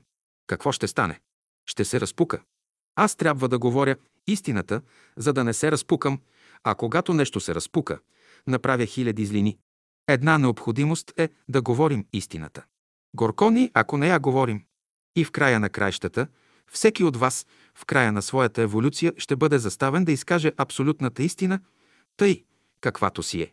Кажете истината, каквото и да ви коства. Но спрете се първо да попитате.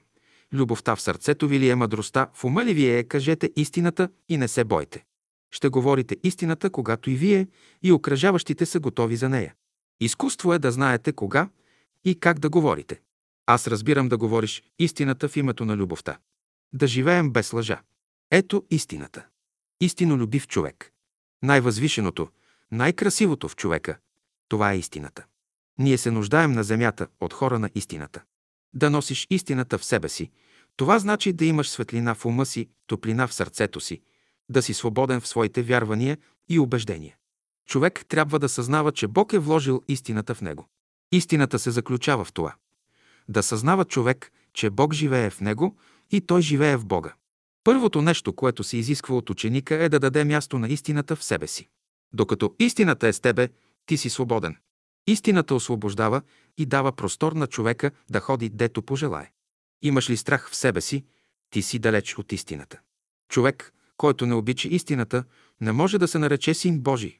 Когато влезе в човека, истината обхваща неговият ум, неговото сърце и неговата душа и човек може да бъде чедо Божие.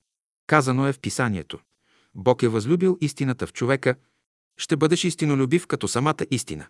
Срещнете ли човек, когато всички нападат, ще знаете, че или той не носи истината в себе си, или обществото, в което се движи, стои далеч от нея. Казано е в писанието. Бог възлюби истината в човека, който съзнава това, е носител на истината. Той никога не отпада, никога не лъже. Истинолюбивият живее в светлина. Който отрича истината, живее в сянка, в тъмнина. Тази е причината за погрешките, на които постоянно се натъкваме. Невъзможно е човек да се движи в тъмнина и да не прави погрешки.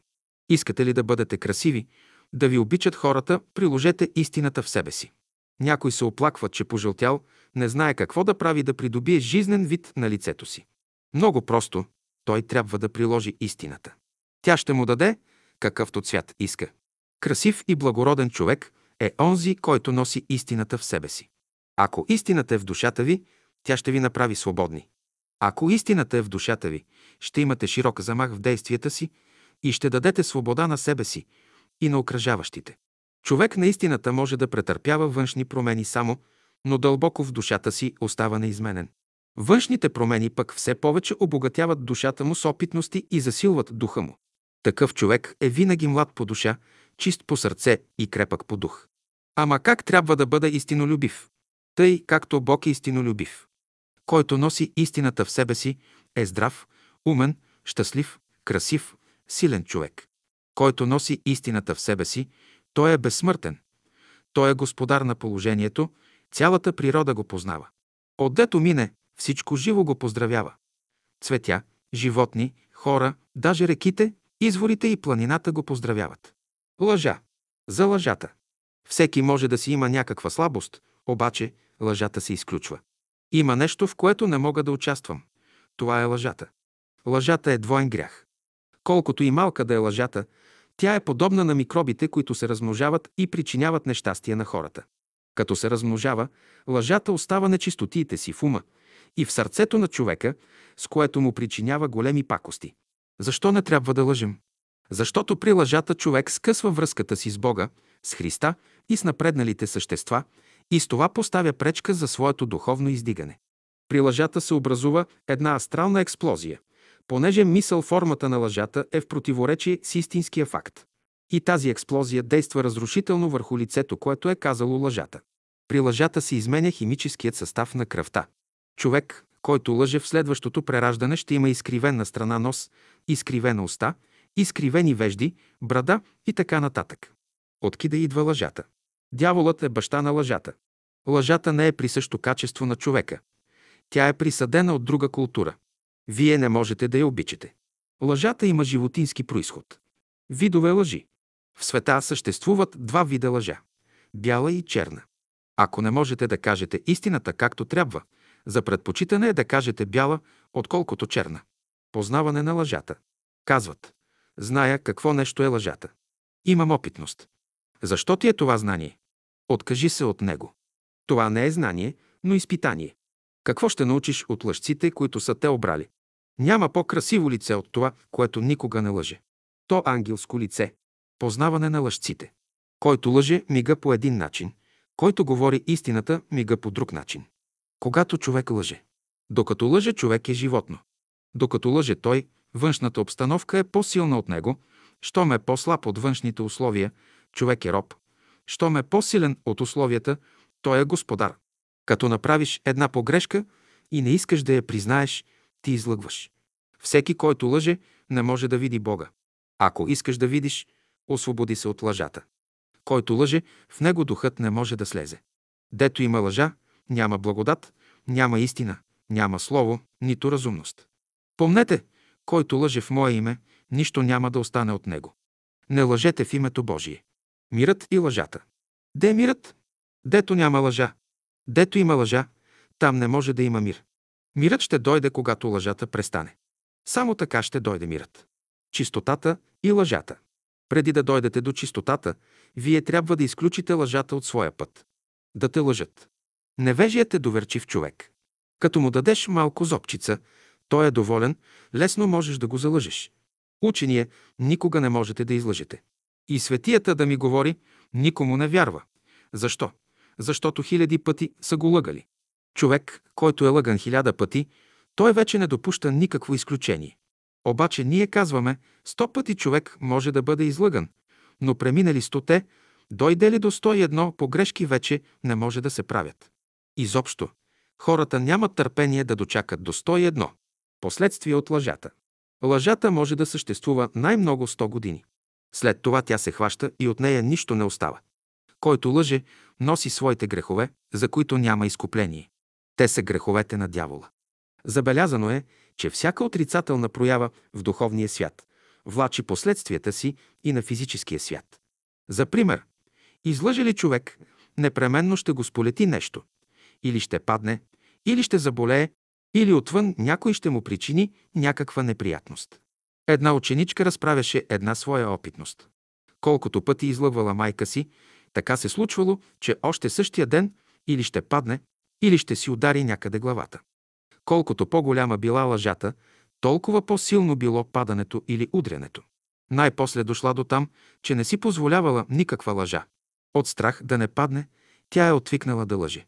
И за най-малката лъжа природата наказва. Някой обича да полъгва, но иска да се изправи, да се освободи от този недък. Какво прави природата тогава? Щом този човек си позволи да излъже, веднага езикът му се изприщва. Щом престане да лъже, пришките изчезват. Причината за всички язвички в стомаха се крие все в лъжата. Лъжата изменя състава на кръвта и на тъканите на организма. Как се обяснява тази промяна в организма? С стомаха. Като излъже, човек започва да се страхува, а този страх произвежда свиване на кръвоносните съдове, както и на тъканите. Няма нещо по-отрицателно в човека, за което природата да не го е наказвала. Дето е лъжата, там всички работи се развалят. След лъжата иде смъртта. Който лъже, сам прекъсва връзката на своя живот. Освобождаване от лъжата. Работете върху себе си, за да се освободите от лъжата. Какво да правя, когато мине през ума ми една лъжлива мисъл? Хвани я за ухото и я изнеси навън с думите. Никаква лъжа. Какво да правя след това? Ще говориш истината. Не позволявай на лъжата да застане между теб и Бога, като препятствие. Още съставането си ще кажете. Без лъжа. Ще скъсате връзките си с лъжата. Прощаване на лъжата. Всичко може да се прости на човека, но лъжата – никога. Другите грехове могат да се простят, но лъжата никога не се прощава. Трия предпочитане е всеки грях. Но не е лъжата, ако един човек не е направил нито един грях, а само лъже, все едно, че той е извършил всички грехове. В това отношение той е най-големият грешник, той е непоправим.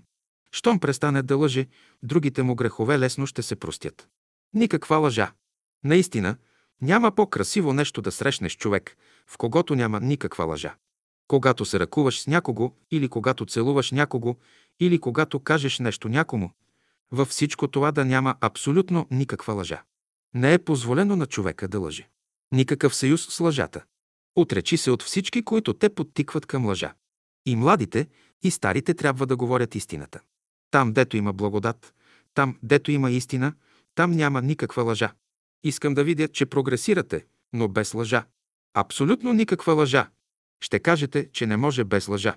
Може и без лъжа. Без лъжа ще бъде вече. Ако искате да имате Божието благословение през тази година, откажете се от лъжата. Иначе всичко ще изгубите. Като ученици, вие трябва да говорите истината. На ученика не се позволява никаква лъжа. Кой е син Божий, който никога не лъже? Христос живее там, дето няма лъжа. Няма по-красиво лице от това, което никога не лъже.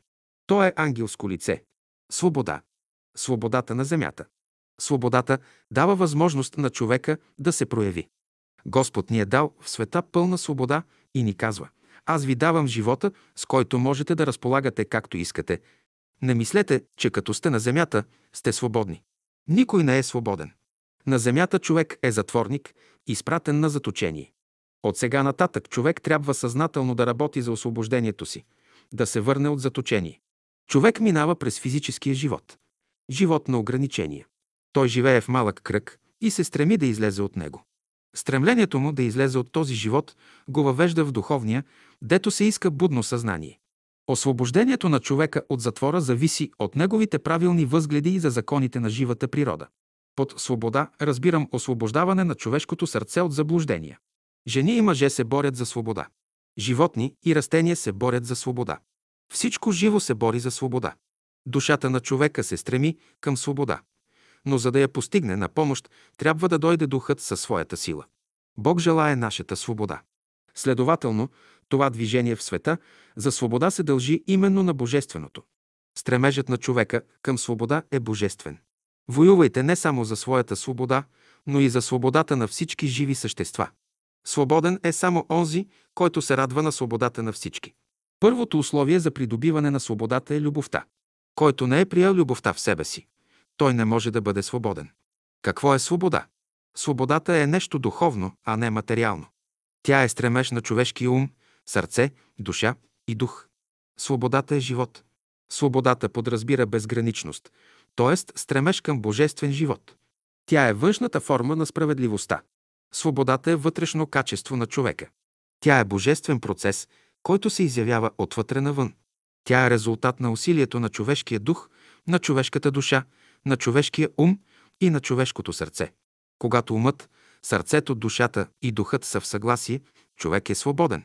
Свободата е вътрешен процес, връзка с Божията мисъл. Свободен е само онзи човек, чиято мисъл е свързана с Божията мисъл. Това е същественото за всеки човек. Под думата свобода се разбира божествената хармония на нашите мисли и желания, да се уреди всичко в света, сиреч, всеки да бъде на своето място, всеки да използва условията, които се крият в неговия мозък, в неговото сърце. Сега на всички предстои да решите един от важните въпроси – да съм или да не съм, т.е. да съм роб или да съм свободен. Това значи да служиш на необходимостта или на свободата. Думата свобода значи пробуждане, служене на духа. Свобода – това подразбира най-висшето, което има от човека. Казваш, не съм свободен да се проявявам както искам. Свободата не се заключава в човешкия гняв, нито в човешкото подозрение. Да правиш каквото искаш, това не е свобода. Казано е, че истината освобождава. Да бъдеш свободен, това не значи, че можеш да мислиш, да чувстваш и да постъпваш както искаш. Свободата подразбира разумно мислене и чувстване, разумни постъпки. Свободният човек се подчинява на природните закони. Свободата подразбира разумно ограничаване. Колкото и да е свободен, човек не може да излезе вън от законите на природата. На земята, за да бъде абсолютно свободен, да не зачита никакви закони, човек трябва да стане лош. Да бъдеш свободен, това значи, дето минеш. Никого да не закачиш, никого да не предизвикаш. Свободата е нужна на всички живи същества, но на време и на определено място. Да служиш без закон, това е свобода. Дето е законът, там няма свобода. Бъдете свободни в мислите, чувствата и постъпките си, но не своенравни. Когато са свободни, хората живеят в пълна хармония и любов. Отличителни качества. По какво се отличава свободата? Тя дава широк простор на действие. Свободата изтича от Бога и е неделима. Който ограничава свободата на човека, той я дели. Тя се изявява в два акта. Във въздържане от злото и престъплението и в правене на добро. Ако можеш да се въздържаш от най-малкото престъпление и ако правиш най-малкото добро, ти си свободен човек. Видове свобода. Стремете се да бъдете такива, каквито сте, да изявявате това, което първоначално е вложено във вас. Това е истинската свобода. По какво се отличава положителната и отрицателната свобода? В отрицателната свобода трябва да се откажеш да даваш, а в положителната трябва да се откажеш да взимаш. Това значи в злото да се откажеш да даваш, в доброто ще се откажеш да взимаш. Рече ли човек в положителната свобода да не дава, а в отрицателната да дава, той върши престъпление. Ако си богат, ако си силен, можеш да бъдеш свободен само физически. За да бъде свободен на физическия свят, човек трябва да има правилни отношения с окръжаващите. За да бъде свободен в духовния свят, човек трябва да бъде добър, да носи велик морал в сърцето си. За да бъде свободен в умствения свят, човек трябва да бъде философ, да има права мисъл. Човек трябва да бъде вътрешно свободен. Щом е вътрешно свободен, и като женен, и неженен, човек може да учи, да служи на своя идеал. Необходимост от свобода. Днес всички хора искат да бъдат свободни, търсят начин за освобождаване. По естество човек е свободен, а по разбиране – ограничен. За да се освободи напълно, той трябва да измени разбиранията си. Как? Като съблече старата си дреха, за да облече нова. Какво значи обличане на нова дреха? Това значи да внесе нещо ново в съзнанието си. Обаче, съзнанието може да приеме новото само когато е празно, освободено от всички стари разбирания, от всички отайки и наслоявания. Новото изисква нови условия, нови разбирания, нови форми. Стремежът и копнежът на човешката душа е да бъде свободна. Той е един велик вътрешен подтик, не на обикновен човек, но на съзнателния човек. Той е един вътрешен подтик на човека, в когото се пробужда Божественото. Свободата е необходима за вътрешния растеж на онзи виш идеал, към който човек се стреми. Как да бъдем свободни? Днес всички хора искат да бъдат свободни, но не знаят по какъв начин да добият свободата си. Те казват, ние сме свободни да мислим, каквото искаме и както искаме, те са на крив път. Човек не е свободен да мисли както иска, нито е свободен да прави каквото иска. Човек трябва да мисли право. Ако пък върши каквото му дойде на ум и каквото иска, налага му се това, което не иска. Хората търсят свободата, но не по божествен начин и вместо да я получат, объркват конците. Ако погледнете на човека с окото на ясновидеца, той представлява следната картина. В средата е човекът, а от него излизат много нишки, които го държат вързан. Тези нишки са като лъчите на слънцето. Докато е свързан с тези нишки, човек постоянно се усеща спънат. Иска да мисли, иска да чувства, не може. Иска свободно да прояви волята си, пак не може. Иска да къса тия връзки, не може. Не знае законите как да ги къса. Ще се молите, ще правите усилия, ще късате внимателно нишка след нишка, докато един ден се почувствате човек със свободна мисъл, със свободни чувства и свободни действия. Щом пожелаеш нещо, ти си вече обвързан. Щом отхвърлиш едно желание, ти си свободен. Има известни желания, които не трябва да се постигат. Вие можете да бъдете свободни при реализиране на едно желание само тогава, когато умът ви е взел участие при създаването на това желание. За да бъде свободен, човек трябва да има определена посока в живота си, към която да се стреми. Искате ли да бъдете свободни, прилагайте любовта. Когато се подчинява на любовта, човек всякога е свободен. Правите ли нещо, правете го от любов. Само по този начин ще бъдете свободни. Стреми се да се освободиш от закачките на живота, да работиш свободно на Божията нива. Едно трябва да знаете. Условията на човека се дават даром, а усилията зависят от самия него.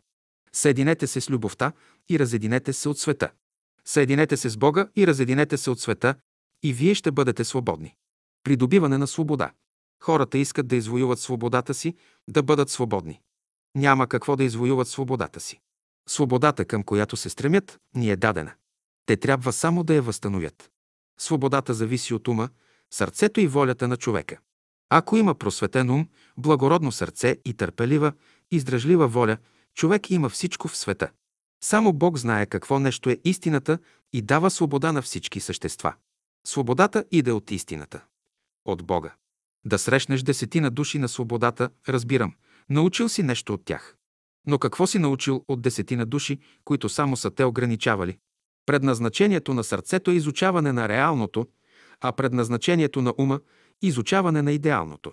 Това е смисълът на живота. От правилното изучаване на реалното и идеалното зависи придобиването на свободата. Свободата пък води към истината. Кога сме свободни? Кога човек е свободен? Когато служи на Бога, т.е. на цялото. Свобода има само в любовта. Свобода има само в мъдростта и знанието. Свобода има само в истината. Плата заробва, а духът освобождава.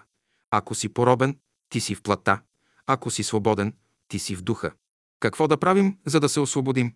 Дайте място на Божията любов в себе си. Когато ние приемем Бога в себе си, ще бъдем свободни.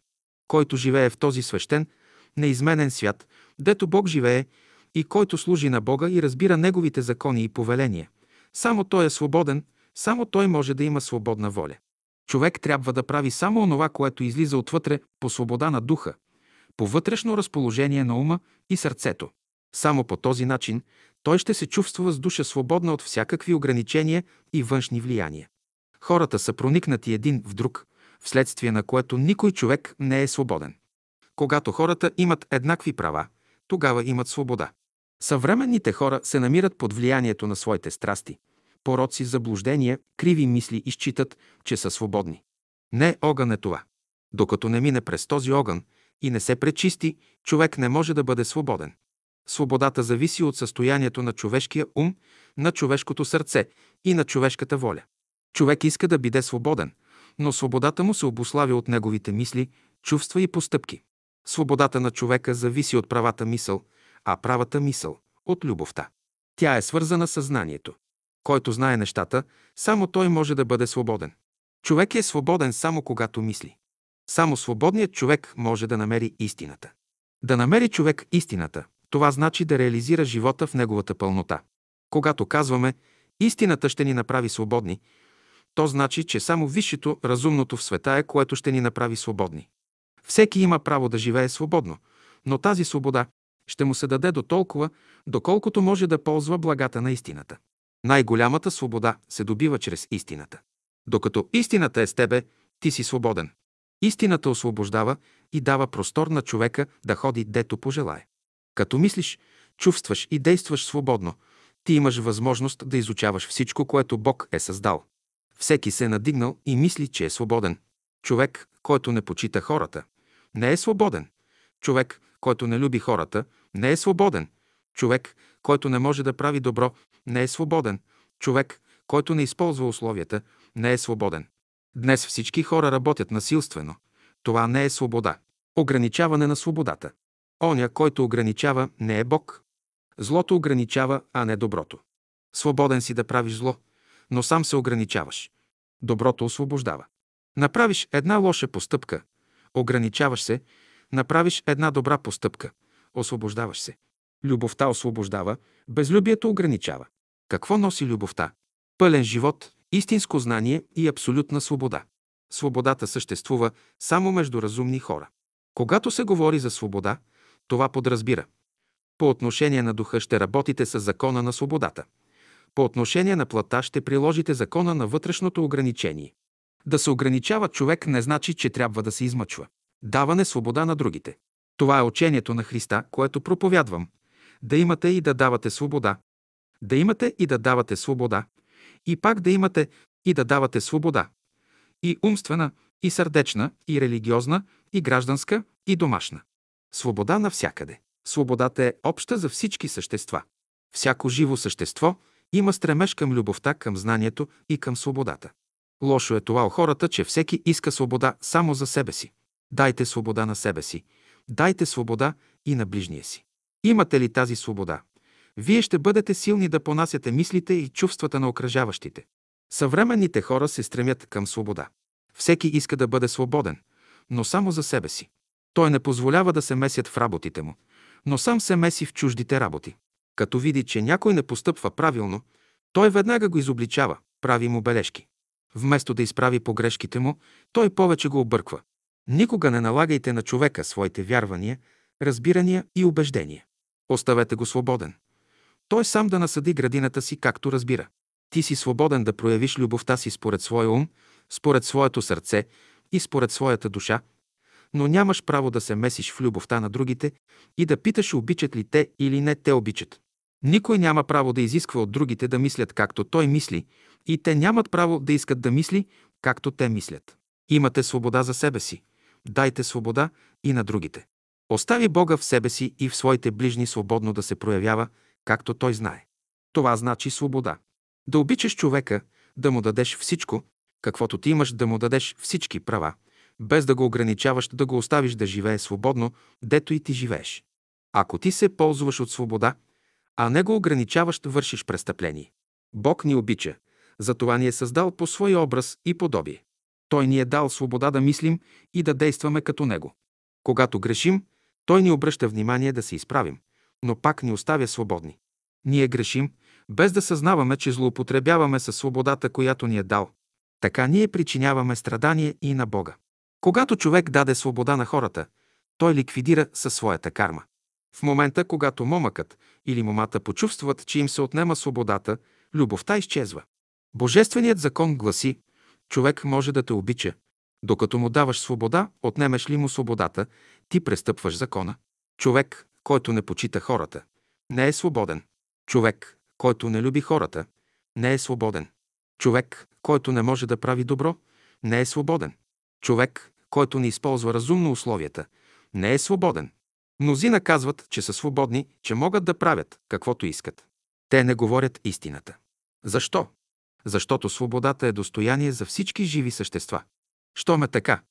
С какво право отнемате свободата на тревите, цветята и на животните? Разширяване на свободата. Какво се иска от вас? Да поощрявате в себе си стремежа си към свобода.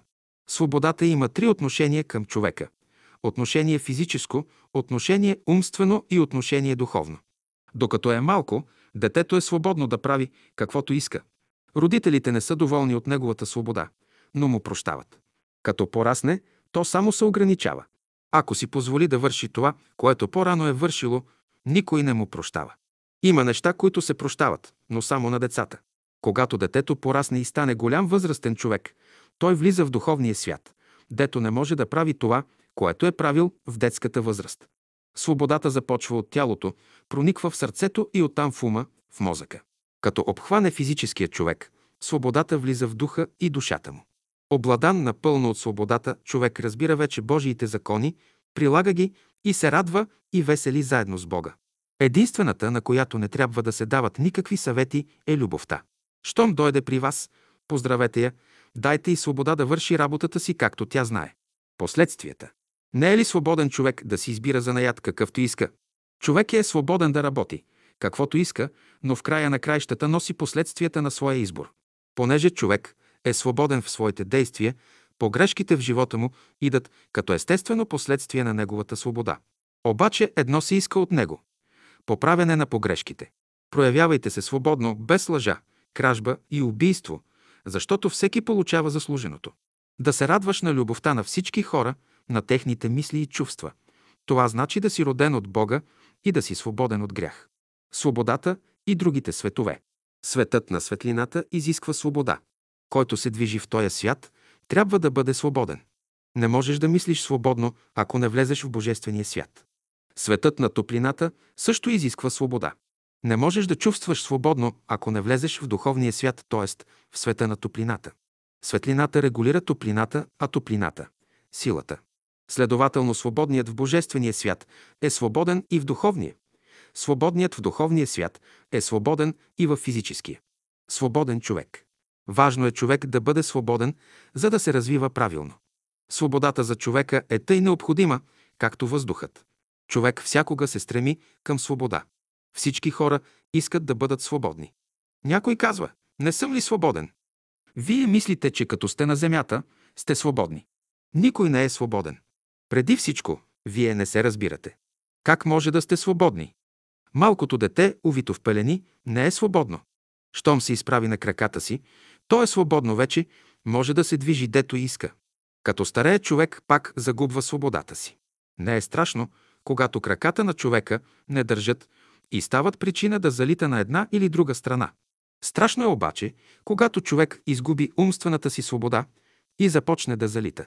Няма по-страшно от това. Да изгуби човек свободата на мисълта си и да се поддава на чужда мисъл. Аз наричам свободен човек оня, който люби Бога. Който не люби Бога, нито е свободен, нито учен, нито благороден. Свободата подразбира служене на Бога. Свободен е само онзи, който служи на Бога и изпълнява Неговата воля. Ако помагаш на цялото, ти си свободен човек, ако не помагаш, не си свободен.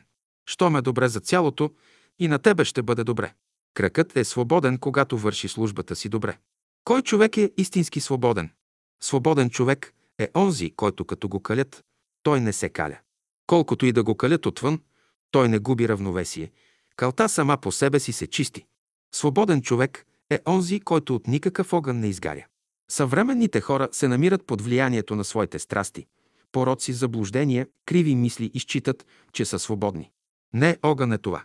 Докато не мине през този огън и не се пречисти, човек не може да бъде свободен. Когато дойде свободата, човек започва съзнателно да работи. Човек е свободен да греши, но няма право да греши. Той е свободен да прави добро, но не прави. Истински свободен човек е този, който живее без юлар. Ние се нуждаем от свободни хора, а не от роби. Какво ще ви даде робът? Хората имат и живот, и знание, и свобода, и въпреки това са недоволни. Свободният е любещ човек. Той не знае какво нещо е стеснението, грехът и престъплението. Бъдещето на свободата. Сегашните хора трябва да воюват за живота, за знанието и за свободата. Бъдещето носи живот и свобода на хората. Правда. Правдата е излязла от рая, за да управлява хората. Какво е правда? Когато любовта е проявила най-голямата си горещина, тя се е превърнала в правда. Правдата има предвид нуждите на всички живи същества. Красива и мощна си ти и разпределяш всичко в света. Добродетелта и истината. Съединени. Това е правдата. Правдата представлява водата на земята. Каквато е водата по отношение на твърдата почва, такова е отношението на правдата към човешкия живот, защото тя е, която смекчава твърдите тела. Хора, които са се озлобили, втвърдили са се, защото нямат правда, а онези, които са станали меки, имат правда. Дайте на един човек право, невъображаемо, а същественото, което той иска, което му се пада, и той ще омекне. Когато се озлобите един към друг и станете твърди, това тълкувам с липса на влага у вас, на правда. Отде ще намерите тази влага, тази правда? Ще я вземете отвън, от извора и ще я полеете във вашата саксия. Тази влага се налива чрез ушите по едно, две, три капчици и оттам влиза в мозъка. Най-добрият метод е да оставаме на всеки човек правото, което му се пада, защото както водата е необходима за растенията, за организираните същества, тъй и правдата е необходима за нашите умове, души и сърца. Без нея растеж не може да има. Всеки, който иска да еволюира правилно, непременно трябва да влага правда в себе си, в другите, а те в него. Когато трябва да кажете правдата, истината, кажете я, макар и земята да се обърне с главата надолу, дори когато това ви коства живота. Правдата се обославя от един вътрешен закон в човека. Тя е свързана с Божествения свят, с разумността, с живота на хората, с доброто, с материалния живот на нашите ближни. Правдата има само една допирна точка до нас. Тя представлява източниците на вечното благо. Доброто е водата в реката, а разумността е изворът, от който изтича водата, а правдата е онова неизвестно, скрито място, откъдето иде енергията. Онзи, който няма светлина, няма правда. Светът се нуждае от правда. Единствената етика, с която трябва да започнете, е правдата. Търсите ли топлина, горещина, идете при правдата. Дойде ли правдата в света, тя ще нагорещи всички живи същества. Всеки човек, който иска да бъде обичан от Господа, трябва да обича правосъдието, а да отхвърля от душата си грабителството и неправдата. Пред Бога този е велик, в душата на когото няма грабителство и неправда. Видове правда. Има една специфична правда, която се занимава само с материални работи. Има специфична правда, която се занимава само с духовни работи. Има специфична правда, която се занимава само с божествени идеи. Всеки човек трябва да премине през тези три гами на правдата. Толстой им отговори. Аз живях вече по правдата на вярата на света, т.е. по материалната правда и вяра. Опитах ги и зная какво носят те за човека.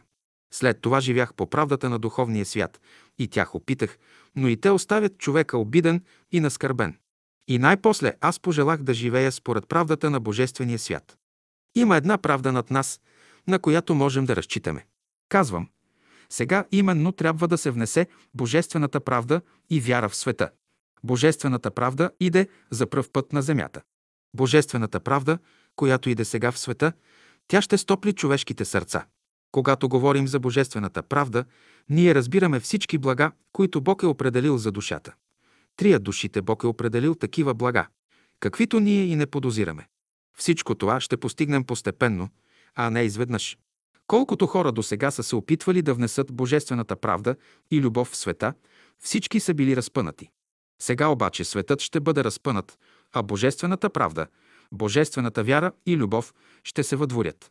Божествената правда изключва всякаква слава и почести, всякакви богатства и знания за лична облага. Божествената правда освобождава човешката душа от всички пороци. Когато престанете да съдите хората, вие ще добиете божествена правда. Ако някой иска да бъде истински поет, той трябва непременно да има в себе си тази божествена правда и божествена вяра. Ако някой иска да стане истински художник, той трябва непременно да живее в божествената правда и божествената вяра, да се шири в тяхната безграничност. Живее ли по този начин, човек ще бъде свободен от всякакви съмнения и подозрения. Разчитайте на ръцете си като символи на Божията правда. Постигане на правдата. Всеки трябва да носи правдата в сърцето си. Всички хора търсят правдата в света, имат желание да я постигнат, но нямат методи как да я приложат. Човек като мисли само, че е праведен, може ли да стане праведен? Не може. И когато чувствува, че е праведен, пак не може да стане праведен. Той трябва да живее праведен живот. Нищо повече. Правдата от човека проистича от живота му. Приложение на правдата. На съвременните хора им трябва най-вече правда. Правдата е за душата, за сърцето, за чувствата. Правдата може да се пренесе в живота чрез вярата. Коя вяра? Чрез разумната вяра. Когато дойде истината в света, само тогава се налага правдата. Съвременният свят се нуждае от хора, които прилагат правдата. Нека всяка истина, всяка правда да се изяви пред света. Нека се знае, че има един велик закон, който е свещен за всички хора. Не се възмущавам от неправдата, но казвам да обичаме правдата. Търсете Царството Божие и Неговата правда. Право. Всяко разумно същество знае кое е право. Всеки търси своето право. Ако твоята неправда не се превърне на правда, не можеш да станеш човек. В света има едно божествено абсолютно право, в което няма никакво изключение. Това право се прилага еднакво спрямо всички. Човек трябва да разбере, че Божественият живот работи в него и да знае, че всяко благо е дадено не само за него, но и за ближните му. Всеки има право да се ползва от благата на живота за своето развитие. Някога човек отдава правото на силния, някога на слабия, а някога на всички същества. В последния случай той живее в Божествения свят. За да се обичат, хората трябва да си отдават едни на други правото, което им е дадено. Отдавайте правото на всеки човек, което Бог му е определил, и го подкрепвайте в неговите стремежи. Всички хора, всички народи трябва да спазват правата си, които природата им е дала. Всеки човек има право да яде, всеки има право да се стреми към щастлив живот, понеже е взел участие в работата на цялото битие. Обаче колкото по-съзнателно е работил, толкова по-лесно ще придобие щастие. Като работи с любов, човек всякога постъпва право. Който не обича, право не му се дава. Който обича, т.е. прилага закона на любовта, всякога му се дава право. Този свят е създаден от Бога. Хората нямат право да заповядват в чуждо царство. Те трябва да се подчиняват на това, което Бог е създал. Ще кажете, че сте свободни, независими и така нататък. Не, ти ще се подчиниш на властта. Ама аз имам право, ти можеш да имаш право, но той има власт в ръцете си. Често човек губи правата посока на движение, съзнанието му потъва в гъстата материя и той губи вече понятие за право и криво. Ние трябва да имаме едно свещено правило. Трябва да оставаме нашето право, Бог да го защитава. Но дойдем ли до божественото право, ние ще го защитаваме. Ако неправдата на света се превърне в правда, може нещо да се очаква от този свят. Има правда в света. Правдата ще застави всички хора да живеят чист и свят живот. Справедливост. Съвременните хора се безпокоят. Те търсят Божията правда и справедливост. Има един закон, който не смекчава. Той еднакво действа и спрямо богати, и спрямо бедни. Този закон е абсолютната справедливост. Какво представлява справедливостта? Тя е качество на духа. Тя има божествен происход. Любовта, мъдростта и истината в човека трябва да се ръководят от справедливостта. Справедливи трябва да бъдем. Ние не страдаме толкова от липса на любов, колкото от липса на справедливост. Няма ли справедливост, на всяка стъпка ще има жестокосърдечие. В света съществува висша справедливост, от която ще се разбере, че всяко добро или лошо дело носи своите последствия. Доброто винаги има добри резултати, злото има лоши резултати. Наистина велико нещо е справедливостта. Дето има правда и справедливост, там има ред и порядък, там има свобода. За да имате успех в живота си, трябва да работите с закона на справедливостта. Справедливостта подобрява живота на човека. Тя усилва дарбите и способностите му. Справедливият има вътрешен мир и спокойствие. Човек трябва да бъде справедлив. Той трябва да бъде справедлив. Да не мисли само за себе си и да изхожда само от своето положение, но да се вглежда в положението на уния, които стоят под него. Добре е да отстъпваш, но да знаеш кога и къде. Например, никога не отстъпвай в любовта. Преди всичко, човек трябва да бъде справедлив към себе си, т.е. към своите мисли, чувства и постъпки. Щом държи съзнанието си будно, той всякога може справедливо да преценява погрешките си и различава кога какво върши, добро или зло. В справедливите и разумни отношения няма унижение. Мислете върху закона на справедливостта и го прилагайте. Господи, помогни ми и аз да стана справедлив. В отношенията на хората от петата раса силата решава въпросите. Слабият трябва да се подчинява на силния. Между хората на шестата раса справедливостта ще решава въпросите. Трябва да бъдеш справедлив, да знаеш на какво имаш право и на какво нямаш. Справедливостта има отношение към всички светове, видими и невидими. Тя има отношение към вечността. Закони. На всяка стъпка възрастващият ум, възрастващият ум на човека среща безброй явления, които привличат неговото внимание. Тези явления произвеждат разнообразни впечатления в човешката душа и подбуждат ума към дейност с всичките му сили и способности, като го карат да търси причините на тези явления и да откриват законите, по които те се извършват, а така също да разбере значението, което те имат за човешкия живот. Несъмнено, всички тия явления, колкото и загадъчни да се стрували първоначално на човека, се управляват от известни закони. Те са резултат от работата на известни сили, които действат в природата за осъществяване на някаква мирова цел. Човек трябва напълно да възприеме началата на разумността, да се проникне от неговите закони, да развие в себе си уния сили и способности на висшето си естество, които ще му дадат ключа на истинския успех и ще го въведат в оня свят. Дето умът намира най-високото си призвание, да употреби природните сили за своето повдигане от положението на роб и слуга до положението на господар и владетел в царството на природата.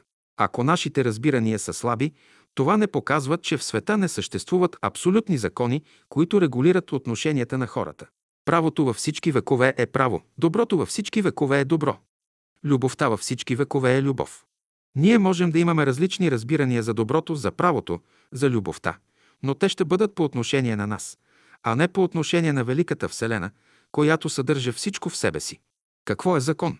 Под думата закон разбираме проявеното, оформеното в света. С други думи казано, законите не са нищо друго, освен форми, по които може да се изпълнява Божията воля. Според окултистите, само онзи може да изпълнява Божията воля, който е проявил своята разумна воля. Той вече може да бъде господар на себе си, на окръжаващите и на природата. Групирането на фактите вътре в света, т.е. нашите частни, малки опитности, които добиваме, като се формуват, образуват един закон и казваме, че законът се изразява по един или друг начин. Законът – това е една жива същина. Закон може да има само в съществата, които са разумни, съзнанието на които е минало от материалната страна, от фактите към законите, от частното към общото и от общото към целокупното. Закон съществува само там, дето живеят разумни същества. Някои, които не разбират законите, изкривяват ги. Дето има закон, там има свобода. За да светне лицето ти и да изчезнат бръчките ти, трябва да прилагаш закона на любовта и справедливостта, както и закона на истината и свободата. Видове закони. Законът за самосъхранението и дълга представляват нещо като двете противоположни страни на нашето естество. Те са двата центъра, около които се върти цялата наша дейност в живота.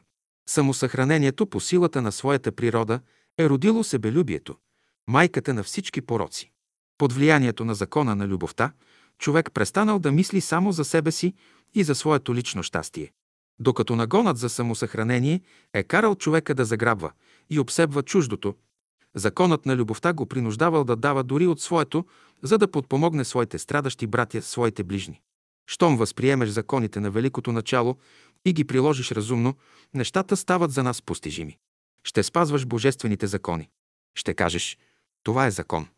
Ако този закон е човешки, ще го опитате и после ще го повярвате. Ако е божествен, първо ще го повярвате, после ще го опитате. Според областта, в която действат, тия закони биват три вида. Физически, които се отнасят до материята. Астрални, които се отнасят до сърцето, до света на желанията и умствени, които се отнасят до ума. Тези три вида закони се различават по форма. Например, човекът на ума обича изящните, красивите неща. Човекът на сърцето обича съдържанието на нещата. Физическият човек разглежда нещата по обем, по външна форма, по големина. Всеки човек отделно или всяко семейство, всяко общество може да си има свои схващания, но те не изменят божествения закон, върху който почива нашето растене. Докато сме в съгласие с този закон, у нас ще има растеж, ще има подем на нашите мисли и чувства, замах или разширение на нашата воля и тогава ние лесно ще можем да се разберем. Това ще бъде всякога, докато сме във връзка с малките и големите закони. Божествените закони нямат общо с човешките. Волята Божия не е в човешките закони. Едно трябва да знаете. Писани закони в природата не съществуват. Истинските божествени закони са написани само в сърцата и душите на разумните същества. Да познаваш и приложиш великия закон, който Бог е написал в твоята душа, това е идеалът, към който всеки съвременен човек трябва да се стреми. Светът може да живее по свои закони, хората от света могат да постъпват както искат, но вие ще постъпвате според нашите закони, законите на любовта, мъдростта, истината, правдата и добродетелта. За да избегне влиянието на земните закони, човек трябва доброволно и съзнателно да се подчини на влиянието на разумните, божествени закони. Светът, в който живеем, се управлява от закони, от правила, които Бог е положил отдавна, когато е устройвал Вселената. Има божествен промисъл, който чрез истински закони направлява човешкия живот. Човек не може да устрои хармонично своя дом, да бъде щастлив, докато не разбере божествените закони и ги приложи. В сърцето на човка са написани божествените закони. До кога ще се раждаме и прераждаме? Докато се научите доброволно да се подчинявате на божествените закони. Законите, за които ви говоря, са живи и неизменни. Има закон, според който, като наскърбиш или обидиш някого, тази скръп ще се върне към тебе. Изобщо всички положителни неща идат по закон, а отрицателните – смърт, омраза, завист са без закон. Страданията са без закон, а радостите са закон. Вън от физическия свят има други закони, които регулират нашия живот. Понеже не познават тези закони, хората мислят, че всичко се нарежда от законите на физическия свят. В света вие ще опитвате много закони, докато най-после, чрез страдания, ще се домогнете до единствения закон – законът на послушанието и изпълнението на волята Божия. Човек трябва да работи, да учи, да се домогне до законите на кабалата, до законите на висшата математика. Знаене на законите.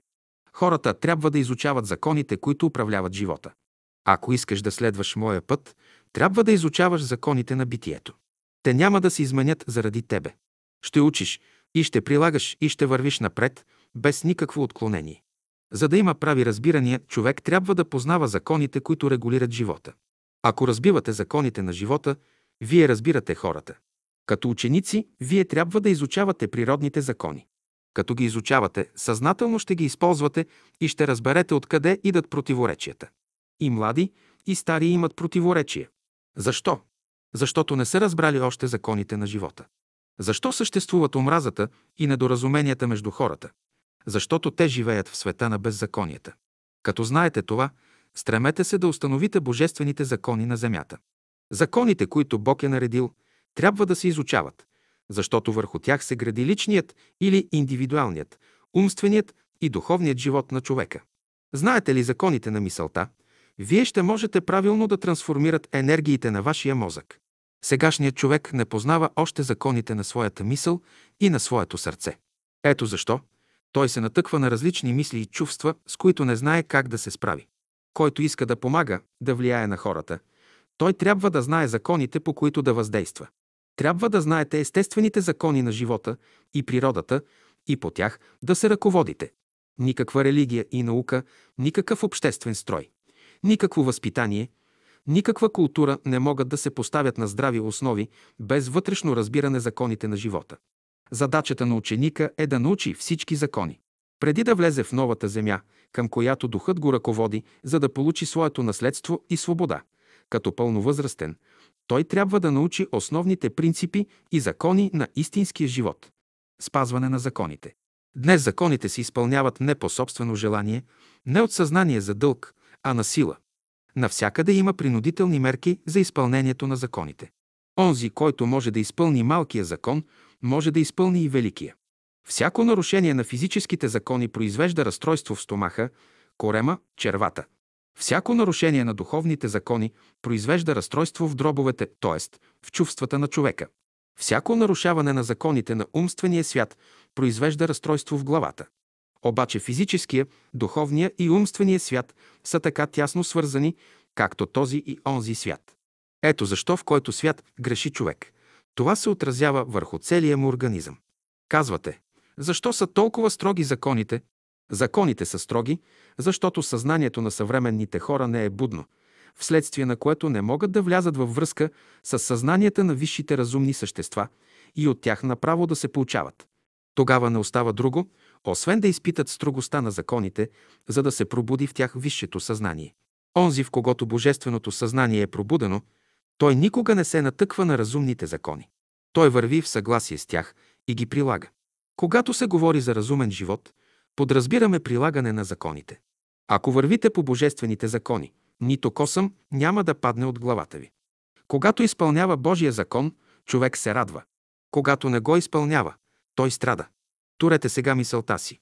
Можем да изпълним най-малкия божествен закон и след 2000 години ще проверите резултатите. По-напредналите от вас може и след две години да проверят, а някои даже след 10 години. Но за това се иска чист, възвишен и благороден живот и човек създава условията. Ако знаете как да приложите божествените закони, вие сте господар. Ако не знаете как да ги приложите, вие сте слуга. Ще излезем смело пред света и ще кажем ние сме длъжни най-напред да изпълним Божия закон, а след това ще изпълним вашият закон. Бог и природата няма да изменят законите заради нас, но вие трябва да се справите с тия закони. Да станем проводници на Божия закон, които да завладее всички умове и сърца. Всички мъже и жени да станат деца, синове на Царството Божие, да заживеят на земята както трябва. Щом кажете нещо, което не е съобразено с Великия Божествен закон, изпитвате скръп, като че ли сте изгубили нещо. Ако хората живеят съобразно законите на живата природа, всичко ще им върви по мед и масло, ще живеят в мир и радост. Злото започва оттам, отдето започват малките закони. Някой казва, този закон е малък закон. Защо да го изпълнявам? Аз ще изпълня големите закони. Не е човек, който не е готов да изпълни малките закони, той не ще бъде в състояние да изпълни и големите. Днес законите се изпълняват не по свободно желание, не от съзнание на своя дълг, а на сила. Навсякъде има принудителни мерки за изпълнение на законите. Всеки човек отделно или всяко семейство, всяко общество може да си има свои схващания, но те не изменят онзи божествен закон, върху който почива нашето растене. Докато сме в съгласие с този закон, у нас ще има растеж, ще има подем на нашите мисли и чувства, замах или разширение на нашата воля, и тогава ние лесно ще може да се разберем. Това ще бъде всякога, докато сме във връзка с малките и големите закони. От момента, когато нарушим съзнателно или несъзнателно един от тези закони, малък или голям, нарушава се и равновесието в нас. Ние не можем да разберем причината за безпокойствието ни, криво ни е, недоволни сме и търсим причината от другите хора. Ако прилага разумните природни закони в живота си, човек никога не може да бъде нещастен. Каквото да изгуби, природата ще му го даде четирикратно. Страданията показват, че човек е влязал в разрез с законите на живата разумна природа. Правилното разбиране и прилагане на законите ще ви избави от ред ненужни страдания в живота.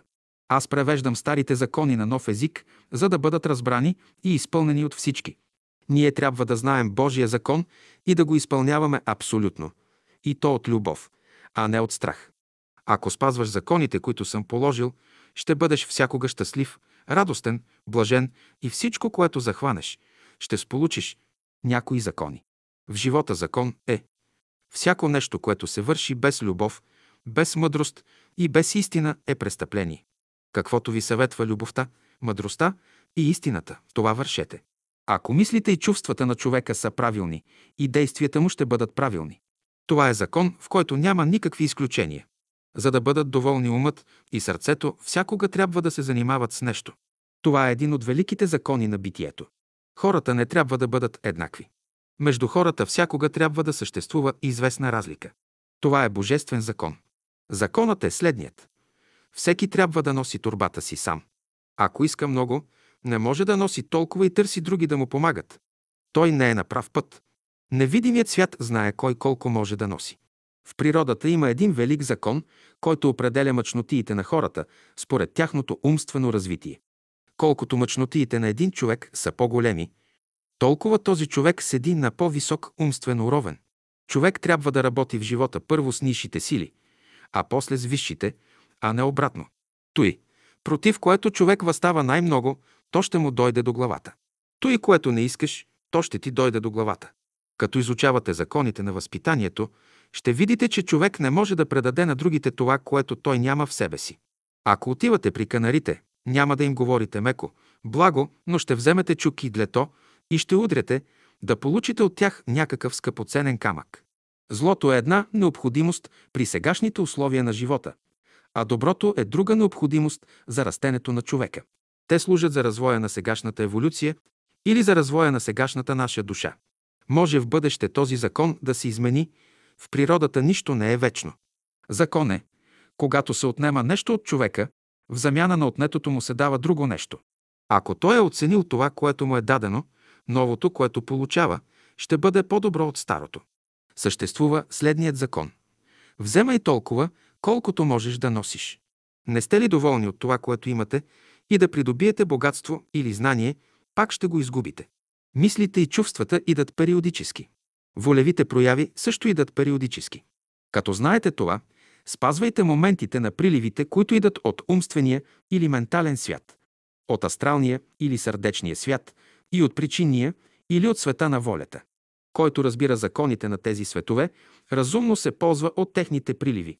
Който не ги разбира, натъква се наред пакости. Приливите в умствения свят причиняват пакости, каквито въздухът причинява. Знаете, че когато се срещат въздушни пластове с различна гъстота и температура, явяват се големи ветрове, бури, урагани, които къртят дървета, канари и други. Приливите на астралния свят пък причиняват пакости, подобни на водата. Там, гдето горите са изсечени, при топенето на снеговете и ледовете потичат буйни води, които наводняват ниви, лозя и отнасят със себе си хора, добитък и къщи. Пазете се от умствените и астрални приливи и отливи, да не би със своите дисхармонични мисли и чувства да изкорените всичко хармонично в себе си. Някой се разгневи, избухне и разваля отношенията си с хората, а после казва «Съжалявам, че не можах да се въздържа». Няма защо са се въздържаш, но трябва да бъдеш умен, да не сечеш горите си. Сега ще чакаш най-малко 30 години да израстат горите отново, за да те запазят от ветровете и наводненията. Изучавайте законите, по които стават приливите на мислите и на чувствата, да се ползвате от тях. При това трябва да знаете времето, когато те стават. Понякога приливите на мисълта не съвпадат с приливите на чувствата, а понякога съвпадат. Няма по-голямо щастие за човека от това да използва едновременно приливите на ума и на сърцето си. Каквито са отношенията на човека към ближния му, такива ще бъдат отношенията на Бога към човека. Простреш ли ръката си към давещия се, ще видиш простряната десница на Бога към тебе. Това е Божият закон. Христос е изказал този закон с думите «С каквато мярка мериш, с такава ще ти се отмери». Този закон е еднакъв и за земята, и за небето. Искате ли да си подобрите земния си живот, приложете този закон в отношенията си с хората. Методи. Помнете, както съществуват физически и материални методи за постигане на нещата – така също са известни и духовни или психически методи. И едните, и другите са прилагани от най-древни времена. Ако хората не успяват в живота си, това се дължи на факта, че те разместват методите, с които си служат. Ако прилагате методи, те трябва да бъдат изпитани не само от другите, но и от самите вас. Например, англичаните и американците си служат с някои методи на индусите и вместо положителни резултати, те получават отрицателни. Всеки народ, всеки човек трябва да си служи с методи, които отговарят на самия него. Това са методите на природата. Те са лесни и безопасни. При малките мъчноти ще си послужите с закона на любовта. Намерите ли се пред големи мъчноти, вие ще си послужите с закона на вярата. Вярата побеждава големите мъчноти, а любовта – малките. Всички големи борци са започвали с закона на любовта, а са свършвали с вярата. За да развият мускулите си, те са започвали с любовта.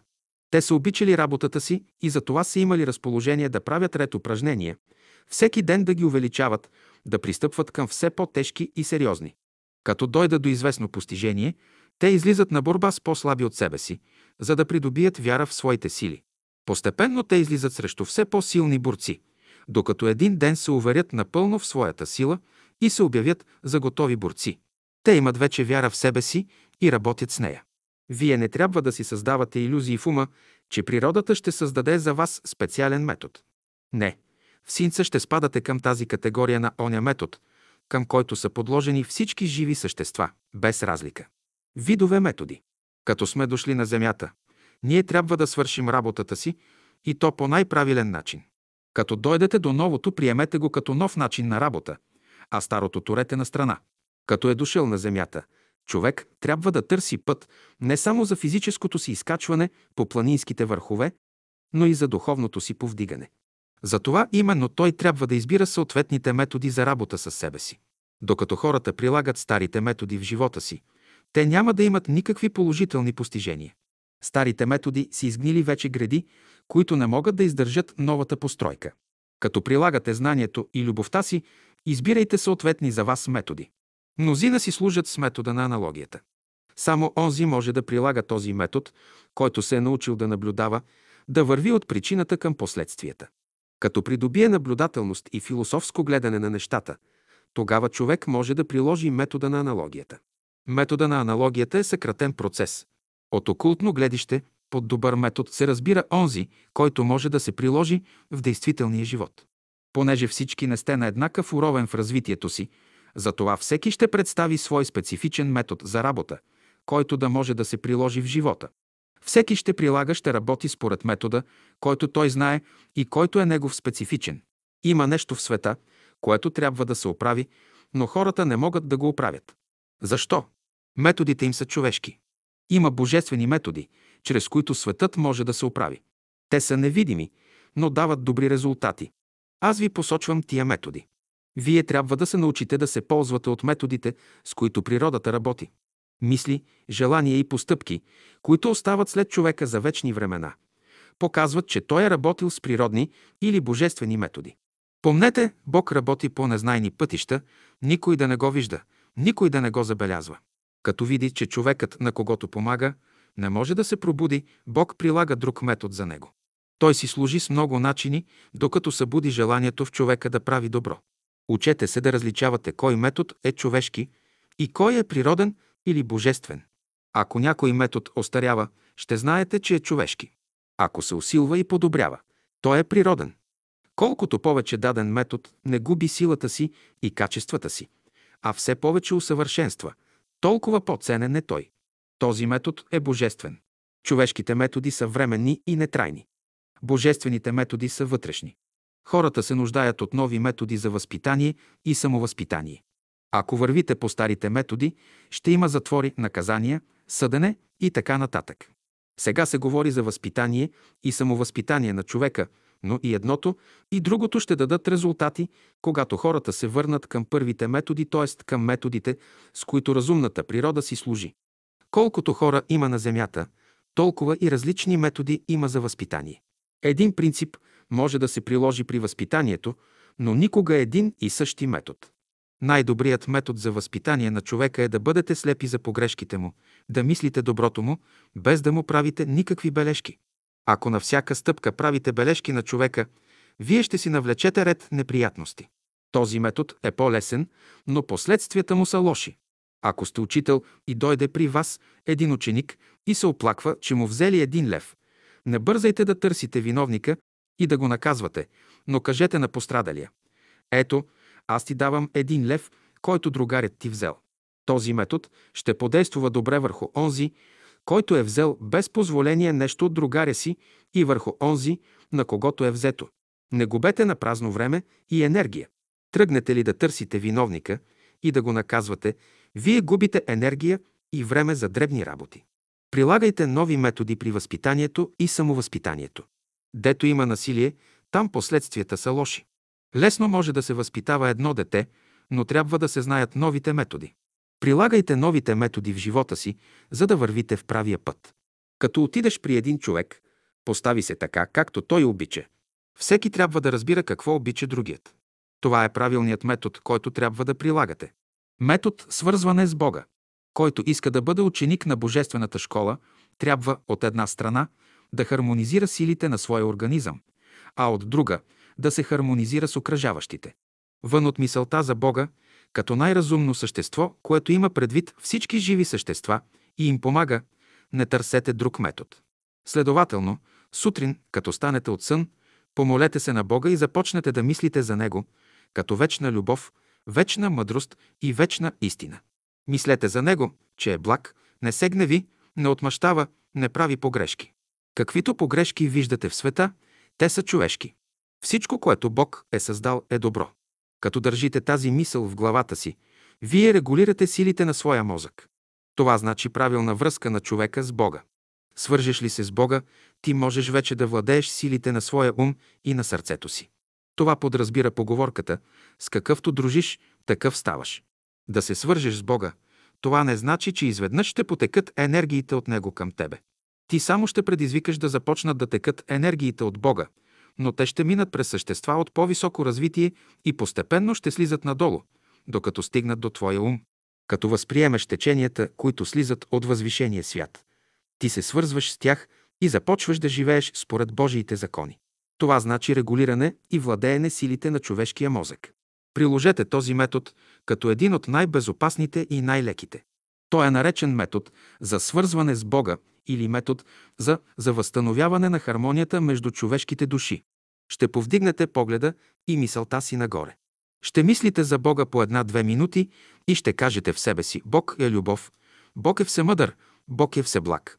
Който иска светлина в ума си, да мисли, че Бог е всемъдър, който иска топлина в сърцето си, да мисли, че Бог е любов. Разумните същества търсят само такива души, в които живее истината. Като намерят такива души, те гледат каква светлина има в умовете им, каква топлина и чистота има в сърцата им и каква свобода в душите им. Светлина, топлина и свобода са трите елемента, които всяка душа трябва да има. Чрез тях човешката душа се свързва с разумните същества. Метод с любов. От единия до другия край на света съществува насилие, а насилието ражда всички нещастия в живота. Насилието не е наложено от природата, но човек със своята лакомия сам го налага и върху себе си, и върху своите ближни. Днес повечето хора имат криво разбиране. Те мислят, че светът ще се оправи с насилие. С насилие светът може да съществува, но с насилие не може да се оправи. Всеки, който мисли, че с власт, с насилие ще оправи работата, той влиза в животинското царство. Човек може да извоюва своето право, но ще знае, че ако употреби физическа сила, той не е нищо друго, освен едно животно. Дето е насилието, там никаква любов не съществува. Днес навсякъде виждате насилието да управлява, но светът не може да се оправи чрез насилие. Единствената сила, която може да оправи света, е любовта. Единственото нещо, което не прави зло, е любовта. Тя гледа към всяко същество еднакво.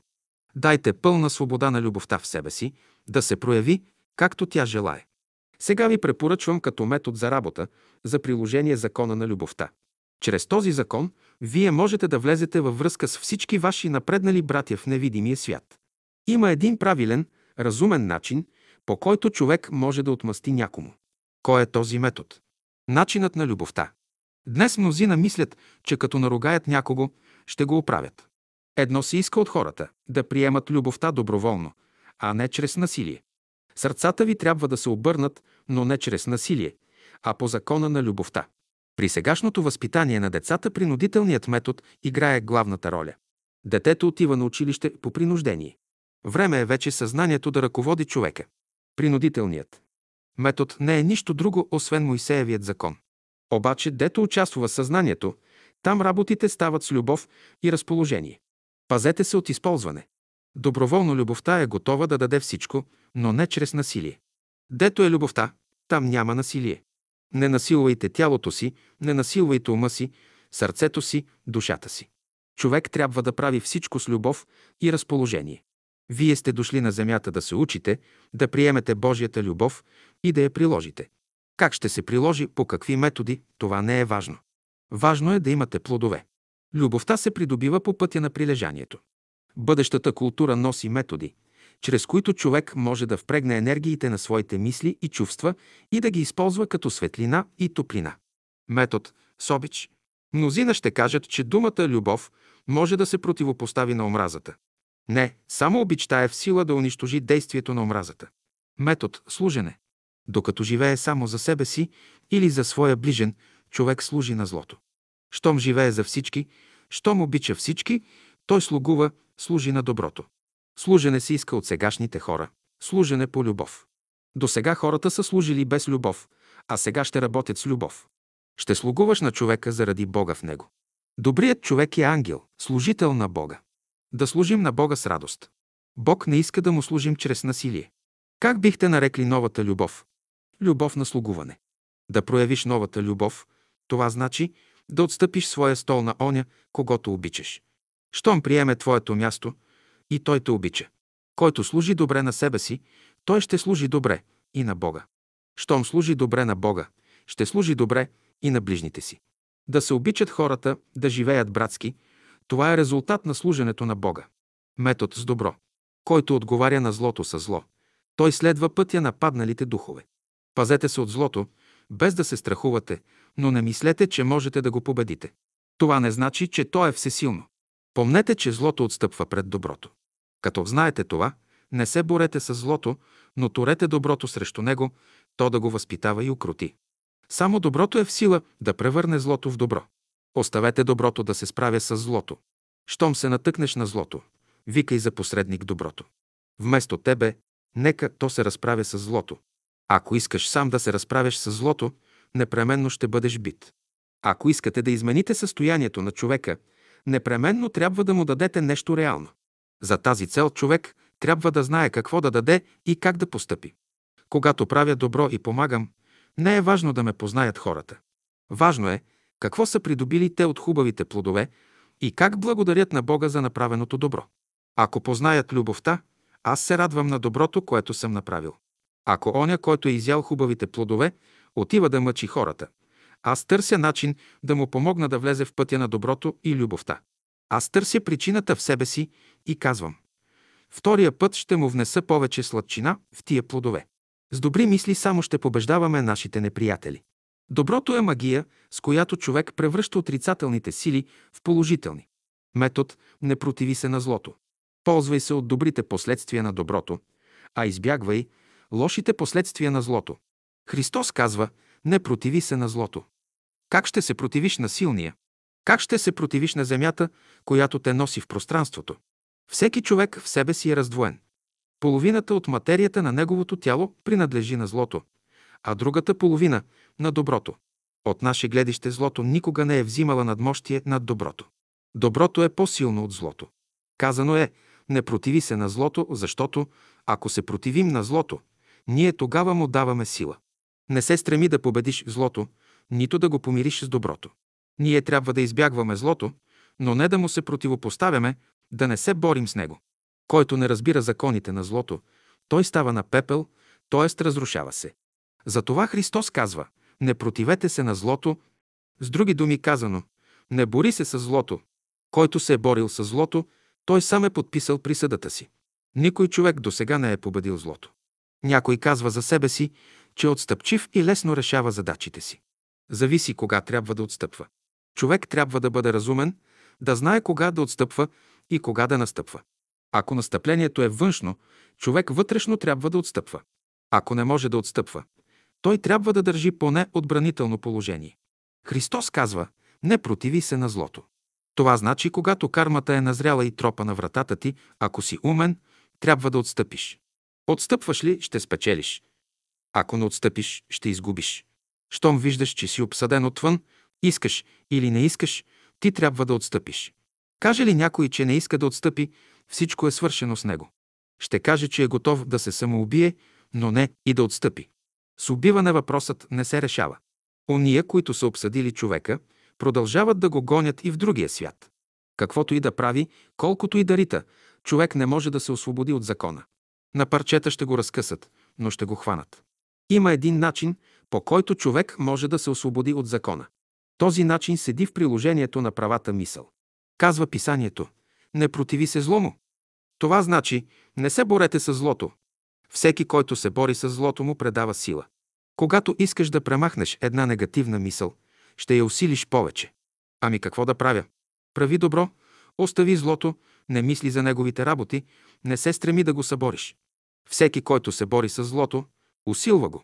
Правете добро постоянно. Някой казва, аз няма да правя зло. Кажеш ли така, ти усилваш злото в себе си. Аз няма да лъжа.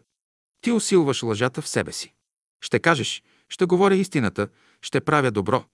Негативната философия донесе най-големите нещастия на човечеството. Не убивай, не кради, не лъжесвидетелствай и така нататък. Правилно е да отговаряш на отрицателното с положително. Ако искате да се противите на злото, аз мога да ви покажа кой е пътят за това. Пътят за справяне с злото или за противене на злото е любовта.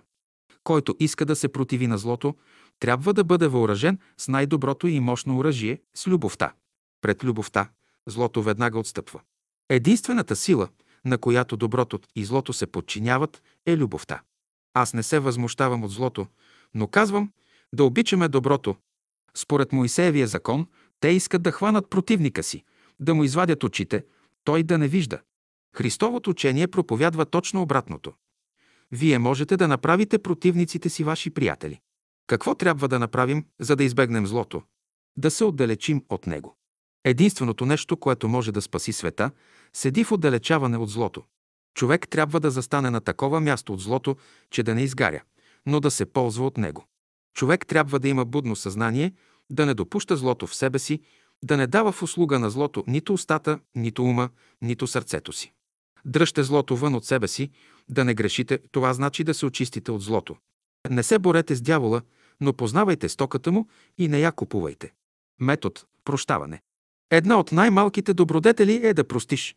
Прошката не е произволен процес. Той излиза от един възвишен свят мястото, на който е в горната част на човешката глава. Защо човек трябва да прощава? Защото всяка обида, която някой ви е нанесъл, съзнателно или несъзнателно, има за цел да ви предпази от някакво зло, което предстои да минете. Христос казва, простете на тези, които са ви причинили някаква пакост. Ако съвременните културни хора биха държали една статистика, ще забележат, че всички гладни години се дължат на липса на тази малка добродетел – прощаването. Липсва ли тя? Веднага идват тези велики катастрофи. Най-първо започват между самото общество, например, между църквите. Новото общество седи в това, че ние трябва да прощаваме така, както Бог изисква, а не както хората ни налагат. Ние със закон не можем да прощаваме. Тъй както до сега сме прощавали, това не е прошка. Прошката. Това е най-малката добродетел. Да простиш, това аз наричам най-малкото изкуство. Аз го наричам най-славното нещо. Да простиш, то значи да приложиш всичката наука и философия на миналото, всички изкуства, всичко това, което ангелите знаят. То изкуство, да прощаваме, още не сте го научили. Хората във времето на Христа не бяха готови да прощават. И днес не са готови, а ме питат кое е правоверно и кое не е. Аз турям своята най-малка максима. Прав човек е този, който знае да прощава. Нищо повече. Това е първата формула на новото учение. Кой е правоверен? Онзи, който може да прощава от всичкото си сърце, от всичкия си ум, от всичката си душа, от долно тире всичката си. Сила и който може да изпълнява волята Божия. Който може да прощава. Това е велико нещо. Ние трябва да се научим да прощаваме, защото той разумно прощение ще внесе мир в домовете, мир в обществата. Разумно прощение трябва. То е цяла наука. Има известни методи и начини как да простиш. То е цяло изкуство. По колко пъти да простя? По седем пъти ли? Не е на 70 места по седем. Той изкуство вие ще го научите и то ще образува новото общество. Първият член на устава на новото общество е да прощаваме не по-старому, а по-новому. Доколко пъти да простя? На 70 места по 7. Божествената любов може да прощава така. Това не е човешка любов. При сегашната човешка любов той правило не може да се изпълни. Може да прощаваме само тогава, когато тази любов, това ново съзнание ни посети. Тогава можем да приложим непълно Христовото учение. Защо Христос дойде на земята? Да научи хората в приложение на тази велика наука да прощават. И първата фаза на бъдещата култура, аз я наричам култура на прошката. Прошка към всички, любов към всички, и към малки, и към големи. То е най-малкото правило, което можете да приложите, което Христос изисква днес от своите последователи. Желая ви сега да приложите в живота си закона на любовта, като закон за всеопрощаване. Правете опити в името на любовта да простите на всички. Както Бог прощава греховете на хората, така и те трябва да прощават и своите грехове, и греховете на ближните си. Само така може да се запази великата хармония в живота. Една заслуга искам от вас да ми отдадете, и тя е следната, като се върна при Господа, да мога да му кажа, Господи, аз научих хората как трябва да прощават. Не само, че ги научих да прощават тъй, както се следва, но им дадох един пример и по форма, и по същество. Сега вече, Господи, можеш да слезеш на земята. Те научиха това изкуство.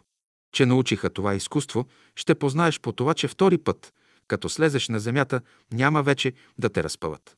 Обичайте враговете си. Защо трябва да обичаме врага си? За да не станете подобни на него, да не слезете до неговия уровен. Христос казва, любете враговете си. Възможно ли е това? Ако обичате Христа, възможно е. Ако не го обичате, не е възможно. Значи, за да обичаш врага си, ти трябва да обичаш Бога в него. Не мога да се примиря с врага си. Примири се с Бога, който живее в него, а врагът си остави на страна.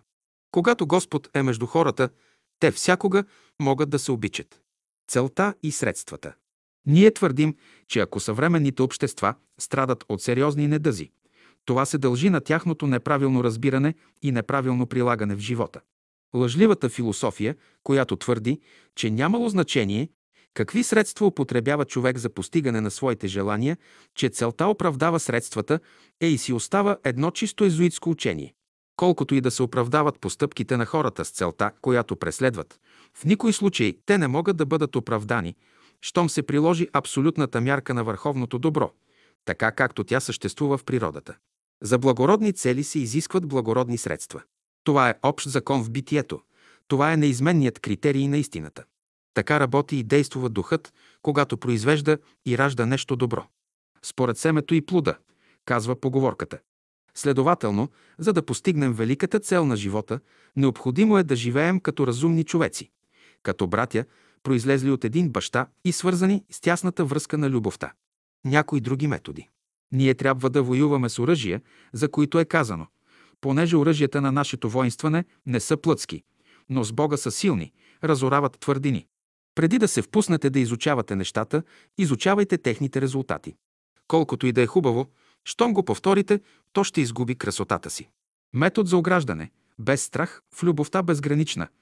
Само любовта към Бога е в сила да ни научи как да постъпваме.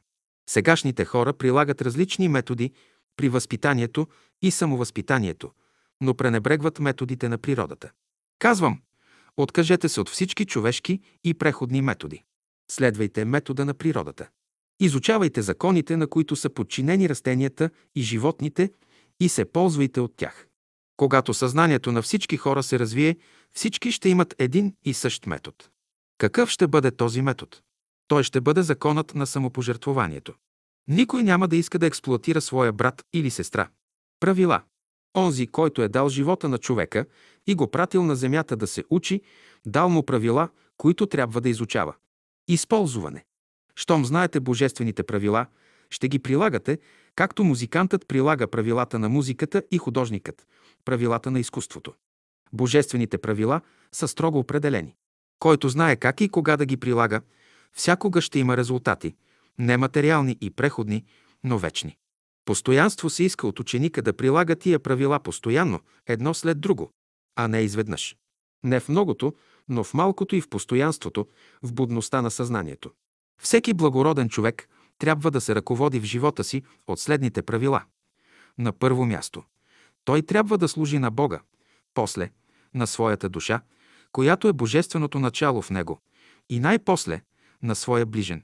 Той трябва да прилага едновременно тия правила в физическия и в умствения и в духовния свят. Когато човек възприеме същественото, тогава ще дойде неговият учител да му даде нужните правила за живота. Някои правила. Ще ви дам сега две правила, които всякога трябва да имате предвид. Ако искаш да обичаш, не трябва да се страхуваш. Ако искаш да те обичат, не трябва да се съмняваш. Приложете тези правила в живота си, да видите доколко са верни. Когато сте свободни, мислете върху тези правила.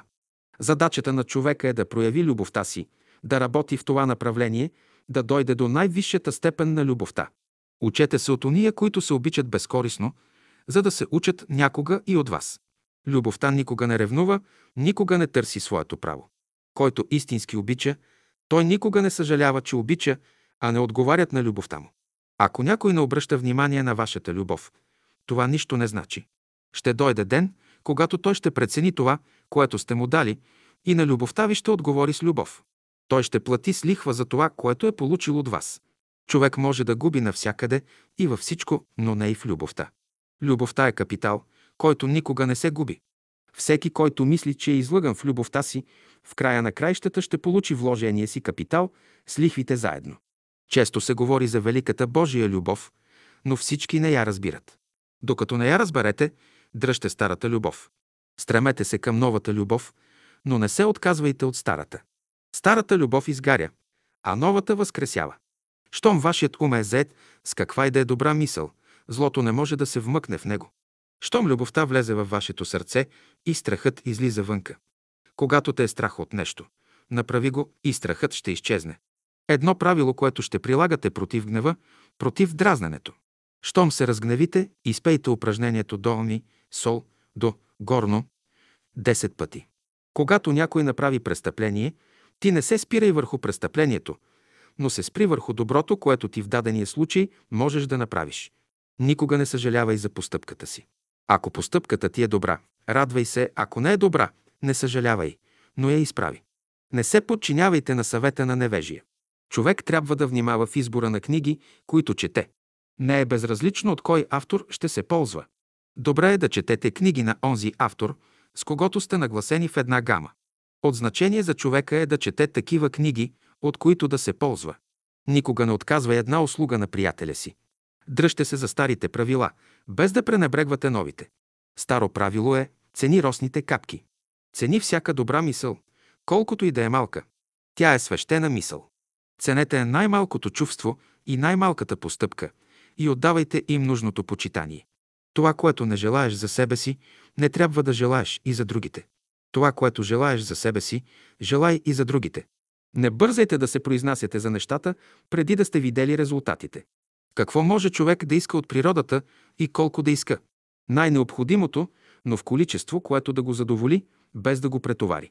Ако искаш ядене, ще искаш само един обяд, но да бъде царски, т.е. първокачествен. Ако искаш богатство, ще искаш толкова, колкото е нужно за един ден. Ако искаш знание, колкото да разрешиш една мъчнотия. Ако искаш сила, колкото да вдигнеш едно препятствие от пътя си. Каквото мисли човек, това става. С каквито форми и образи е свързан, това става. Носите ли отрицателни образи в себе си, някога те ще се реализират в умствения или в физическия свят. Никога не си представяйте отрицателни положения. Природата си служи с здрави, красиви форми, а не спукнати и грозни. Първото правило, което трябва да прилагате в отношенията си към хората, е да намерите във всеки човек по една добра черта, най-силната, която да го отличава от всички хора. Той сам трябва да познава тази черта в себе си.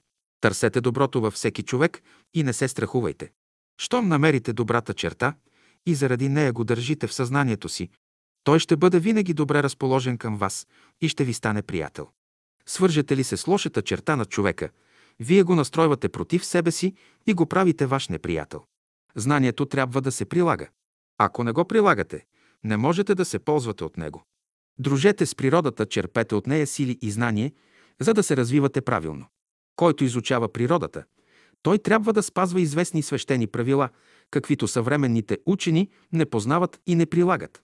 Ако някой иска да изучава пеперудите, за пример, той трябва да отиде при онова възвишено същество, което ги покровителства, и да иска от него позволение да ги изучава. Ако това същество му позволи, то ще му даде начин как да постъпва с тях, как да ги изучава, без да пострадат.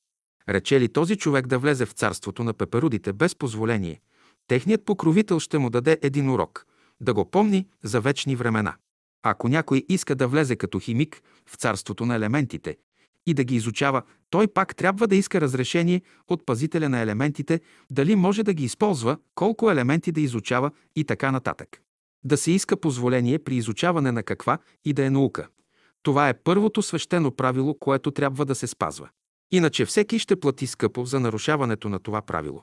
Тази причината, задето много учени при своите опити скъпо плащат. Мнозина са платили даже с живота си.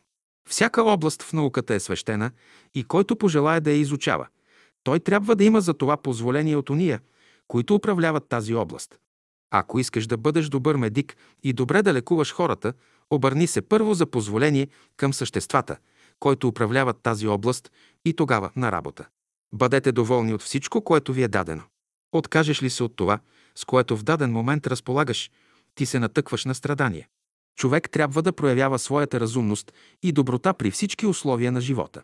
Стремете се всеки от вас да бъде поне малка свещ, да осветява своя път. Щом може да осветява своя път, ще помогне и на ближния си.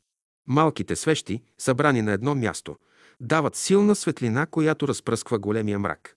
Искай любовта. Търси мъдростта, хлопай за истината. Ходи там, дето е истината. Мисли за това, което носи светлината на мъдростта. Живей там, дето е любовта.